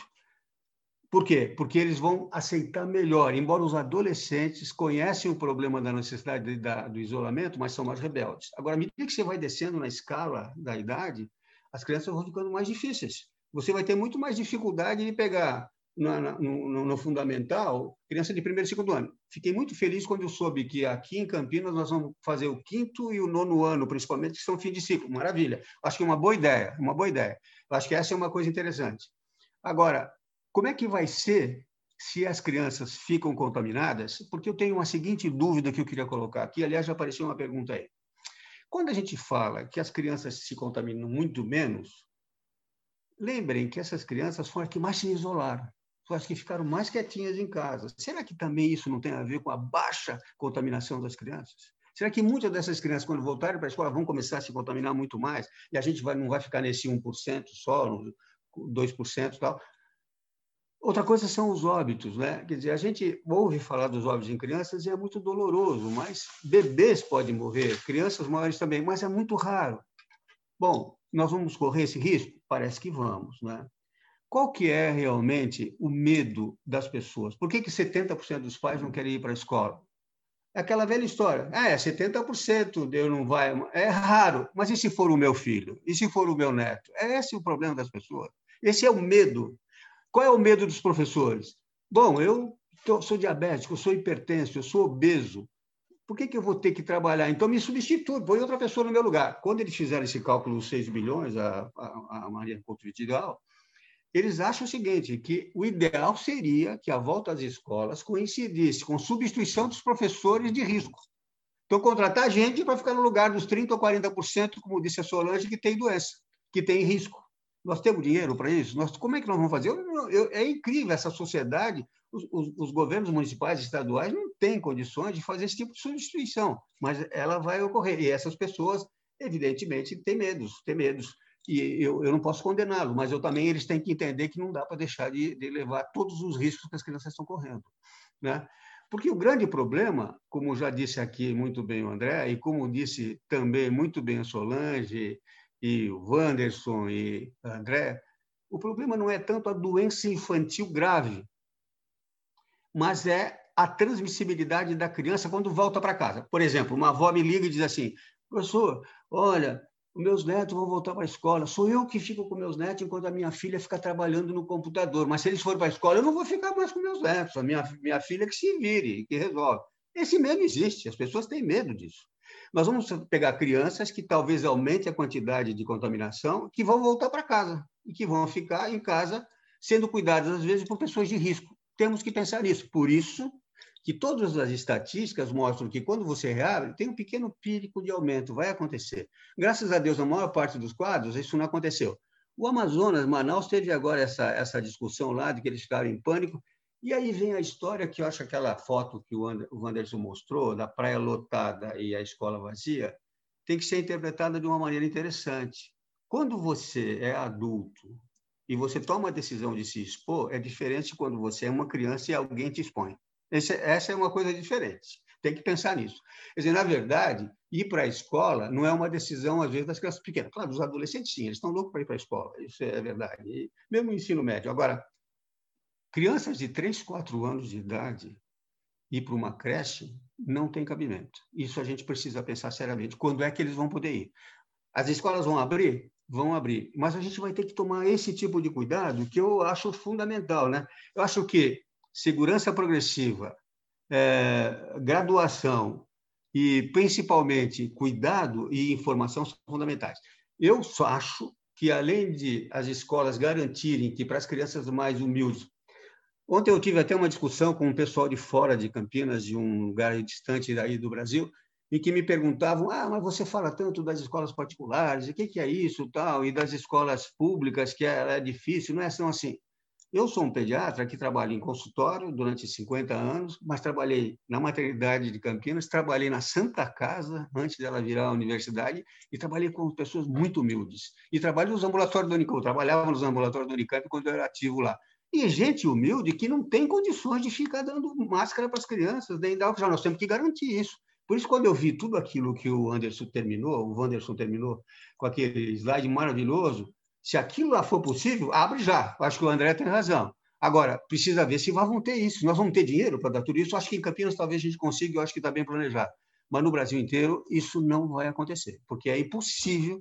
Eu tenho amigos lá no Maranhão, onde eu dou aula de vez em quando, no Ceará. Você acha que em um Piauí, você acha que lá as escolas de periferia mais humildes podem se dar ao luxo de fornecer tudo isso para as crianças? Não acho. Então, primeiro, como, quando e onde? Onde? Nos lugares que têm condições. Campinas acho que tem condições. Por isso que nós vimos hoje aqui tudo aquilo que foi falado. Com os medos que a secretária de Educação coloca de uma maneira muito interessante, muito clara e muito evidente. Temos que ouvir os professores e orientá-los. Olha, sabemos do risco, como eu, médico, tenho risco, como todos aqui que trabalham na área de saúde. Os professores também têm, porque vão estar na linha de frente do cuidado das crianças. Aliás, conversando com alguns pediatras. Aliás, eu queria só dizer o seguinte: eu não sou mais o presidente da academia, acabou meu mandato. Eu sou membro da academia, mas sou ex-presidente da academia. Não vai me dizer, senão vão dizer que eu quero continuar sendo Graças presidente. Graças a Deus. Sendo presidente. Então, na verdade, casar com psicólogo é isso. Elas Graças através... não, não chega. Vou ter ele de volta. Bom, então, na verdade, é o seguinte: ó, só queria falar o seguinte: eu acho que nós temos que escolher no Brasil inteiro os lugares onde isso vai acontecer os estados onde vai acontecer, as escolas que vão poder abrir. Nós vamos ter que discutir também com os diretores, secretários. Eu acho que quando eu vejo o Lourenço representando Notre Dame, meus netos são lá alunos dele, maravilha, tem que voltar com todos os cuidados que eu confio. Mas tem risco, tem risco. Eu avisei meus netos, pode ir, vocês vão tomar cuidado, mas não é para se expor. E mais uma coisa assim, esse é um perigo que o André colocou e que eu queria fechar dizendo o seguinte, olha, À medida que a gente vai abrindo as coisas, há uma tendência natural a baixar o cuidado. A gente vai ficando menos cuidadoso. Aliás, hoje ainda tem um vídeo de um médico que que se internou depois dizendo exatamente isso. A gente vai achando que não tem mais perigo. As pessoas pensam, ah, mas acabou a pandemia. Não acabou. Nós ainda vamos ter, provavelmente, alguns meses que vamos ter que usar máscara, que vamos andar na rua com cuidado, álcool em gel. Vamos voltar com nossos alunos à escola, mas eles têm que ser instruídos e cuidadosos. E isso que foi feito. André, você tem razão, mas se pudesse testar é, sei que é custo caro e é difícil de fazer, mas se pudesse testar seria maravilhoso. Agora, você tem razão. A história bem feita da contaminação, tudo bem, mas a gente não consegue isso facilmente. O que acontece é que é, nós vamos ter que, à medida que a gente mora as crianças na escola, aí sim, o teste nos professores e funcionários tem que ser executado sempre que possível. Em algumas crianças, temperatura, observação, sintomas. Nas crianças maiores, ficar atentos e, em alguns casos de dúvida, seria interessante que a gente pudesse fazer pelo menos o PCR. Isso é fundamental para a gente ter segurança e não se arriscar, de repente, a ter uma epidemia numa determinada escola. Acidentes graves em adolescentes de 18, 19 anos, que sim, pode ser mais graves. Só para falar um pouco em nome da pediatria e também dizer que fico muito contente de ter visto as apresentações. Achei de altíssimo nível. Parabéns, Marcelo, parabéns, Fátima Estou às ordens para responder as perguntas que por acaso me mandarem. Muito obrigado. Perfeito. Obrigado, doutor Martins. Acho que até na sua fala, várias das perguntas que eu estava já aqui engatilhando foram, de certa forma, abordadas. Já agradeço aos palestrantes que estão ajudando a responder as questões aqui no, no Question and Answer, porque tem algumas que são direcionadas para vocês. E com a adiantada hora, talvez a gente não vá conseguir realmente abordar todos esses assuntos. Então, a gente começou já sabendo disso, né, que a gente não ia concluir é, com, com uma definição. Agora eu vou passar a palavra para o Rodrigo Gerami. O Rodrigo, ele, para quem não conhece ainda, está nos ouvindo, né? ainda estamos com a audiência bem alta. Nós, uh, o Rodrigo, ele é infectologista, trabalha na Unicamp, trabalha na, na, na, prefeitura, no serviço de saúde da prefeitura, trabalha no governo estadual, esteve é, trabalhando no governo federal, juntamente com o Dr. Wanderson. Também é representante internacional, faz consultoria em, em instituições e organizações aí de outros países. Então tem um cabedal aí muito grande, um, um conhecimento muito bom para nos contribuir. Rodrigo, mais uma vez, bem-vindo. Já te agradeci no início pela, por trazer o Wanderson, que aliás está aqui com a gente ainda. Queria também deixar meu elogio. E, de alguma forma, abordando esses pontos que estão aí colocados nas questões, do que o pessoal é, já comentou aqui. Qual que é a sua visão com toda essa experiência, com esse olhar, né, tanto local quanto regional, quanto né, estadual e, e, nacional e internacional.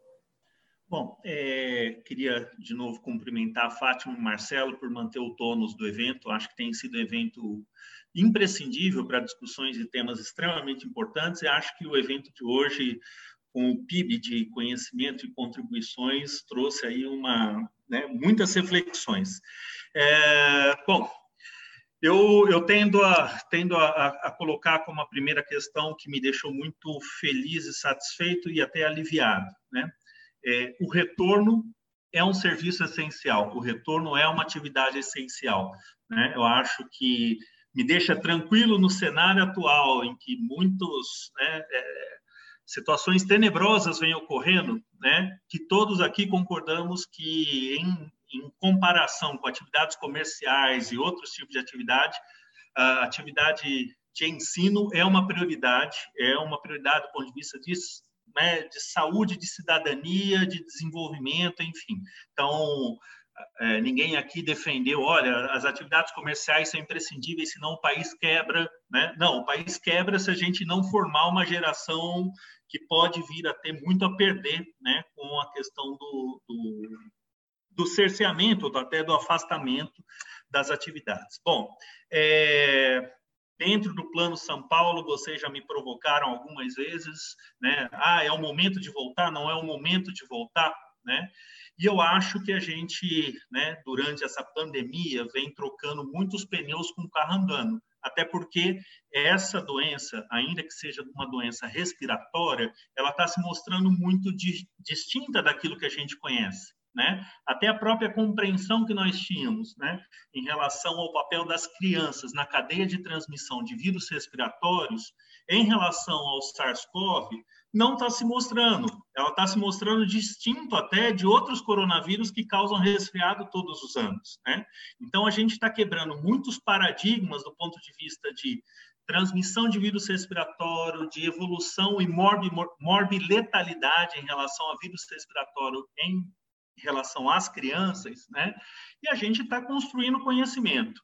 Uma das seguranças que eu acho que a gente tem, até para poder estar tá tendo essa discussão nesse momento, né, é que a gente teve ali um, o achatar a curva nos permitiu, inclusive, nos apropriar de muitos conhecimentos que foram adquiridos em outros países. Então, nós agora podemos estar tá nos apropriando, como o Anderson trouxe, de experiências bem-sucedidas, mal-sucedidas, e a gente vai ter que fazer calibragens. Né?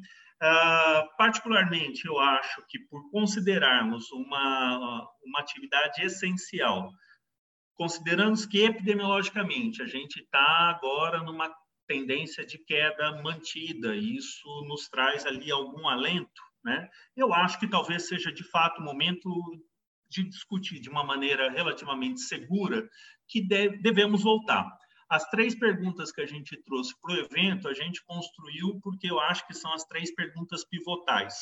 É, acho que não vai haver, né, obviamente, a decisão mais acertada se a gente quiser pensar num pro, projeto de retorno em âmbito nacional. Não, cada município, cada região vai ter que discutir o seu plano baseando-se nas suas especificidades. Nós temos muitos Brasis e dentro do estado de São Paulo nós temos muitos estados de São Paulo. E se nós formos pensar em Campinas, nós temos muitas Campinas dentro de Campinas, né? Então, eu acho que é, é importante que a gente tenha um eixo central, né? Uh, que sejam aquilo que a gente considere, né? É, só fazendo uma parte, a gente, eu tenho dito que o, o Covid é um vírus emergente e essa é uma pandemia de um vírus emergente. Mas a gente tem problemas endêmicos e a gente tem que compreender que há problemas endêmicos e que a gente não vai conseguir resolver a toque de caixa como sendo a condição sine qua non para retornar. Não, nós vamos ter que ter um plano que tenha mínimos denominadores comuns, né? seja a rede pública e privada, que garanta segurança aos trabalhadores, segurança a, a, aos usuários, no caso as crianças, né? Uh, que permita ali nos discutir e voltar. Bom, uh, acho que a gente peca nesse momento pelo fato de não haver um plano nacional, né, uh, que possa ser uma diretriz para os muitos Brasis. Então, de uma forma é, talvez até mais local, né, nós vamos ter que discutir o nosso plano e vamos ter que construir o nosso plano com a nossa tecnologia, com as nossas especificidades. Né? Uh, nós vamos ter que compreender né, que muitos dos problemas relacionados aos estabelecimentos de ensino, nós temos surtos de doença respiratória todos os anos, né? seja por sincicial, seja por influenza, que são doenças que também levam né, a uma carga grande de absenteísmo, de internação e, eventualmente, de óbitos. Né? Então, eu acho que esse vai ser um momento extremamente importante para a gente compreender né, que essa integração entre a vigilância, entre os usuários, entre os trabalhadores, né, mais do que nunca vai ter que se tornar robusta, porque essa vai ser a única forma da gente, de fato, conseguir, é, é, poder conseguir abrir de uma maneira que nos permita ter o mínimo de segurança e, na eventualidade da gente vir a ter eventos que sejam surtos localizados, né, ocorrência de surtos numa classe ou num estabelecimento, compreender que vai haver freios né, e contrapesos que vão nos permitir retroceder. Nós retrocedemos em relação a uma série de coisas, né, o Estado retrocedeu em relação a uma série de atividades, o Plano São Paulo está prevendo retroceder na eventualidade dessa curva mudar. Então, é, reverter não vai ser problema nenhum na eventualidade de isso vir a ser necessário. O que a gente tem que ter são as garantias de que nós vamos ter né, uma oportunidade de monitorar de uma maneira próxima, ágil e oportuna, no sentido de poder intervir precocemente.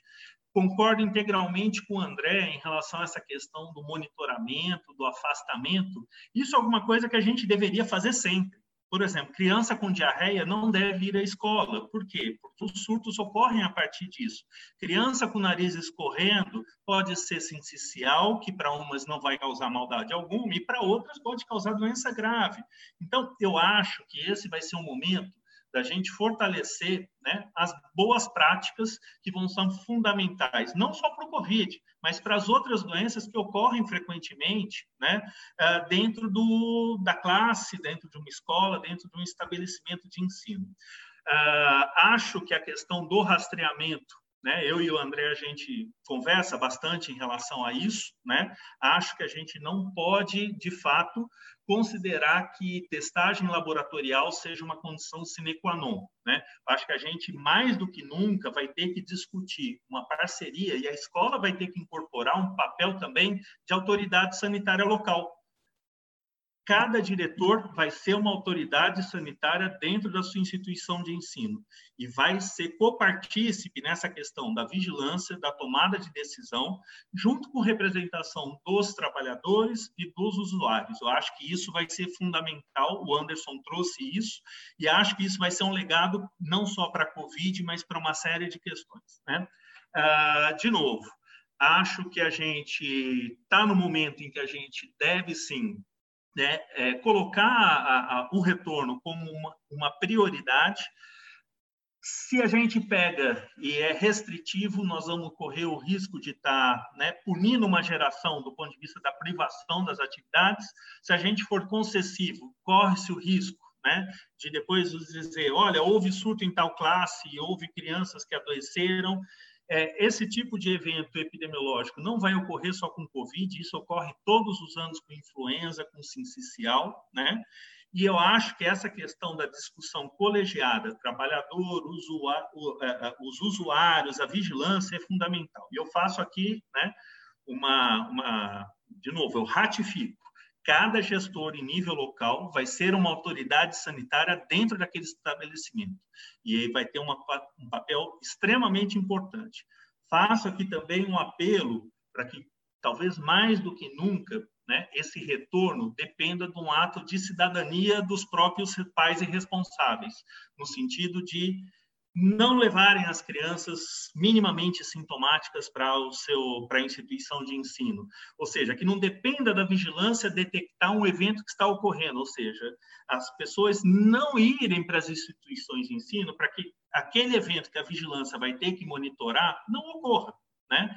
Uh, acho que a testagem, mais do que nunca, vai ter que estar muito bem uh, uh, estruturada no sentido não só de testar precocemente, mas ter resultados precoces, para que as ações possam ser tomadas de uma maneira muito oportuna. Né?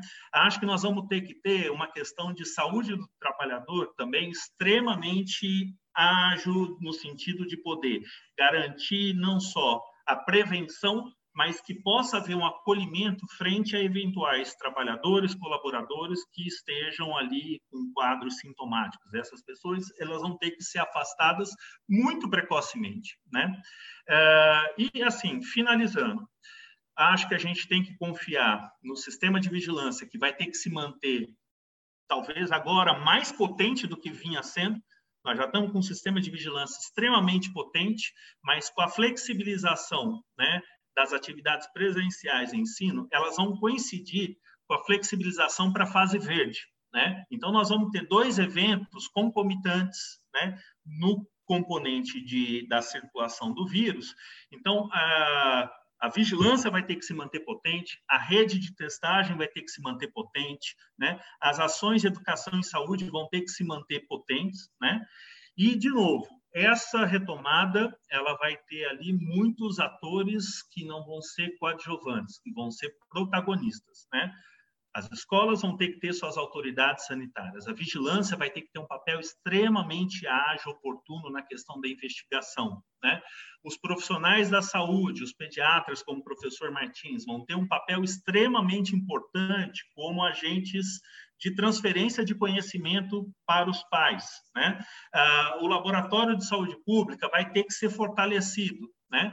Com esse cenário, eu acho que é muito provável que a gente venha ter ali um ambiente potencialmente mais seguro possível, sem que se prive né, as crianças em relação à atividade educacional, que todos nós concordamos que seja uma, uma atividade essencial, né, e na eventualidade da gente vir a ter repiques, rebotes, né, que a vigilância saiba utilizar dos seus mecanismos de freios e contrapesos. Eu acho que vai ser um desafio não só da, da saúde em si ou da educação, mas na realidade de todas essas engrenagens é, é, muito é, é, imbricadas entre si, funcionando de uma maneira harmônica. Então eu cumprimento a todos.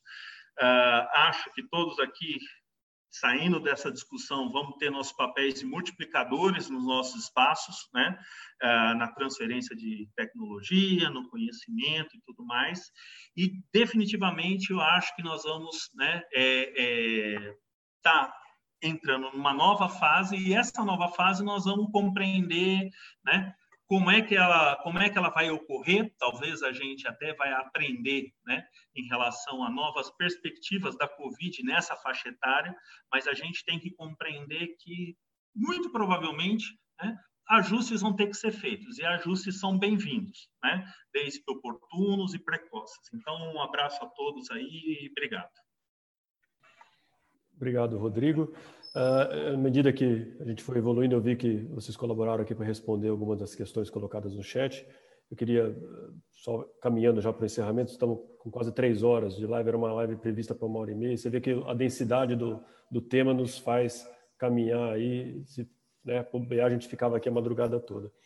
Mas é, com uma contribuição que veio aqui do chat também, é, até queria citar a Verônica Franzão, é uma coisa que eu falei aqui no começo, né? É, antes da, do período pandêmico, a educação já não era tratada no nosso país com a, com a devida prioridade, né?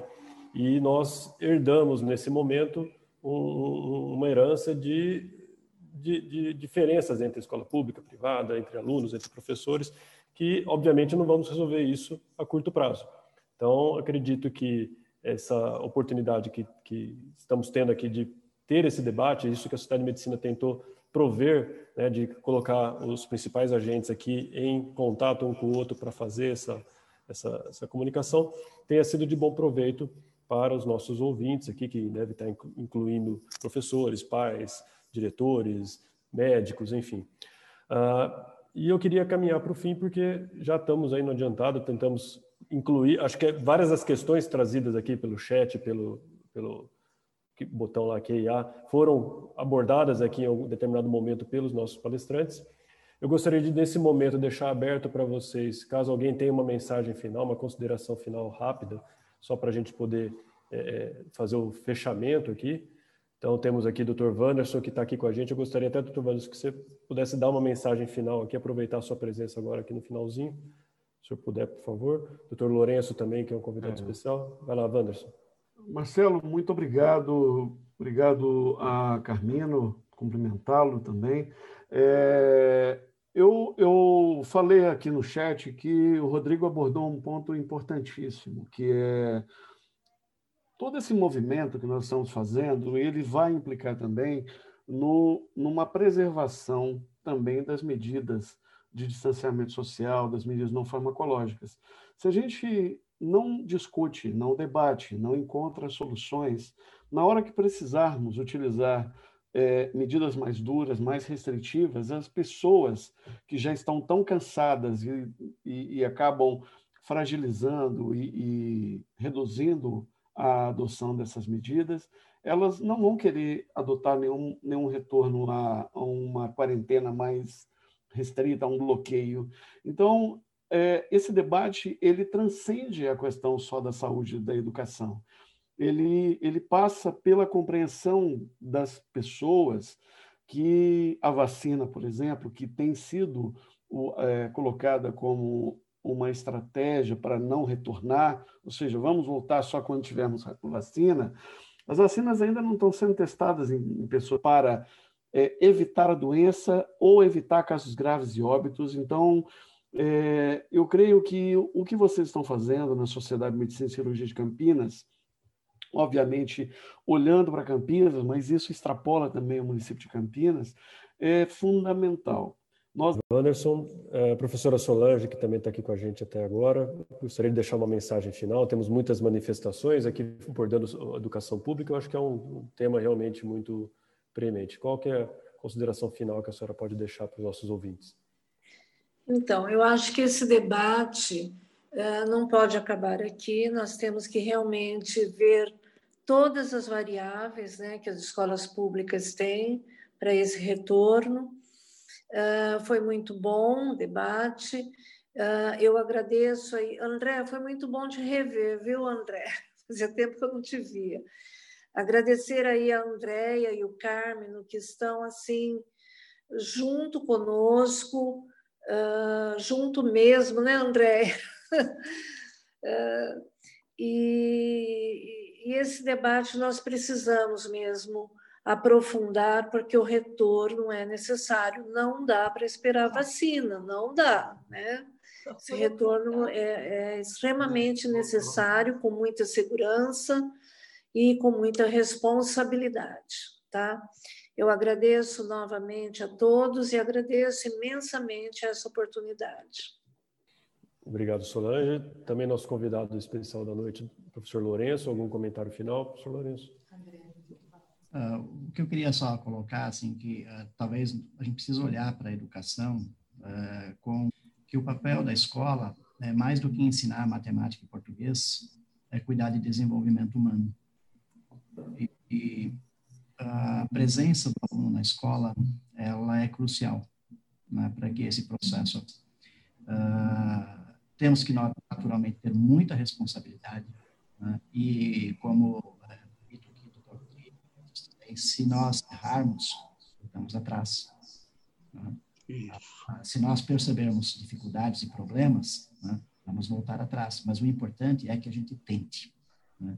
Tente, porque é, como eu disse, só mais adiante é que a gente vai conseguir ter uma leitura do que vai significar esse tempo todo essas crianças longe das salas de aula e longe da convivência social.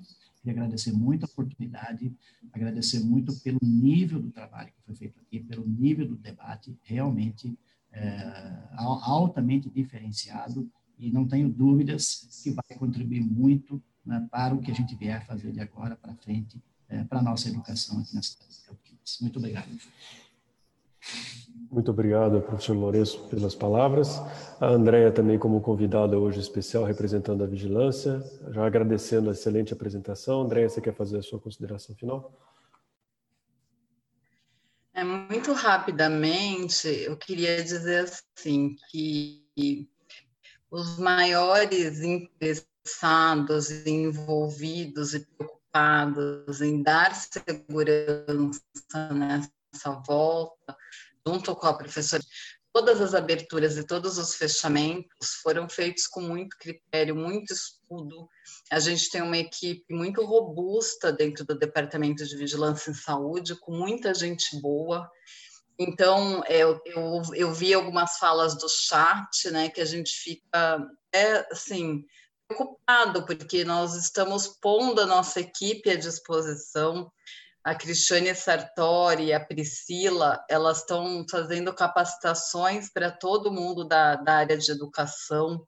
A gente tem estado muito perto da Solange no que a gente pode, a gente está perto das escolas privadas também, eu recebi várias, é, ouvi alguns comentários, por exemplo, ah, voltando por alguma questão econômica. A saúde ela é totalmente isenta nisso.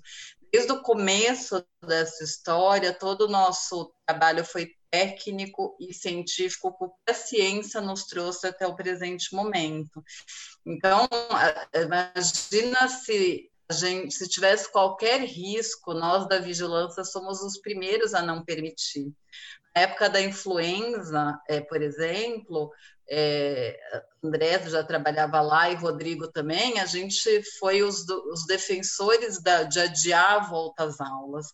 Então, a vigilância, se tiver surto, ela interrompe. A Solange sabe quantas escolas que já precisou interromper, às vezes, aula para fazer alguma medida. Então, assim, é, existe realmente uma preocupação nossa. Então, se queria fazer um convite, né? Às vezes as pessoas se sentem inseguras, e isso é totalmente normal, é legítimo, mas eu queria oferecer é, a equipe da vigilância, então eu acho que a gente tem que fazer uma construção coletiva vão ter poucos alunos, os professores estão com medo, acham que a estrutura não vai dar conta.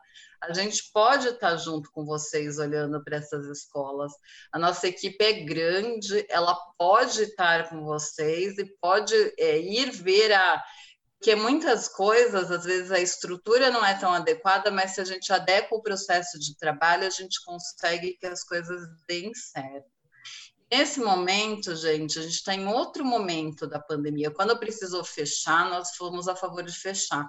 Hoje a gente defende não mais distanciamento social, mas distanciamento físico, uso de máscara, higienização, com todo o cuidado para que a gente volte a ter o tal do novo normal. Então, de novo, acho que o Wanderson falou, vacina não vai chegar rápido. Se chegar, não vai ser para a população inteira, nem para a população mundial. Acho que o André falou um pouco. A gente trabalhou junto com dengue, a gente ouve falar 15 anos que vai ter vacina de dengue, não tem até hoje. Essa vacina é diferente, é, mas a influenza, desde 2009, por exemplo, a gente tem essa vacina só para alguns grupos etários. Então, a gente também tem que entender que a gente vai conviver com essa doença, ela não vai sumir. A sensação de que a gente ia ficar um pouco em casa e quando abrisse a porta de casa ela ia ter sumido não vai acontecer ela provavelmente vai ser endêmica e a gente tem que aprender a conviver da forma mais segura possível. Era isso, agradeço muito o debate, acho que foi extremamente rico.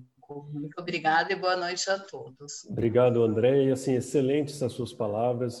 Uh, acho que realmente ninguém aqui que está nessa empreitada desde março da área da saúde tem viés econômico, político. Pelo contrário, nós temos ojeriza essa situação. E, e, por exemplo, nesse fórum aqui, desde, desde o início a gente colocou, olha, aqui a discussão não é econômica, não é, é política, ah, os gestores estão fazendo errado, estão fazendo isso, aquilo, ok, esse é um problema político que deve ser tratado na esfera política, mas estamos aqui para discutir o que é o ideal do ponto de vista da saúde, salvar vidas, cuidar da saúde da população, e isso tudo que você falou, a gente assina embaixo, é, você sabe disso, e, e parabéns, para quem não sabe, Vigilância Sanitária de Campinas é reconhecida é, amplamente como uma das melhores do nosso país.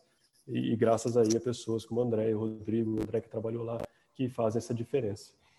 Uh, mais alguém gostaria de uma palavra final? Martins? Por favor. Rápido. Eu só queria agradecer, achei maravilhosa a nossa discussão, parabéns a todos. Só queria falar em relação a, ao que foi dito muito bem aqui pelo Rodrigo sobre o quadro clínico de crianças com quadro respiratório, ou diarreia, ou otite, que precisam ir ao pediatra. Há uma diminuição muito grande de acesso das crianças aos consultórios pediátricos, aos ambulatórios de saúde, porque os pais têm medo de sair de casa. Não façam isso. Levem as suas crianças com cuidado para serem atendidas.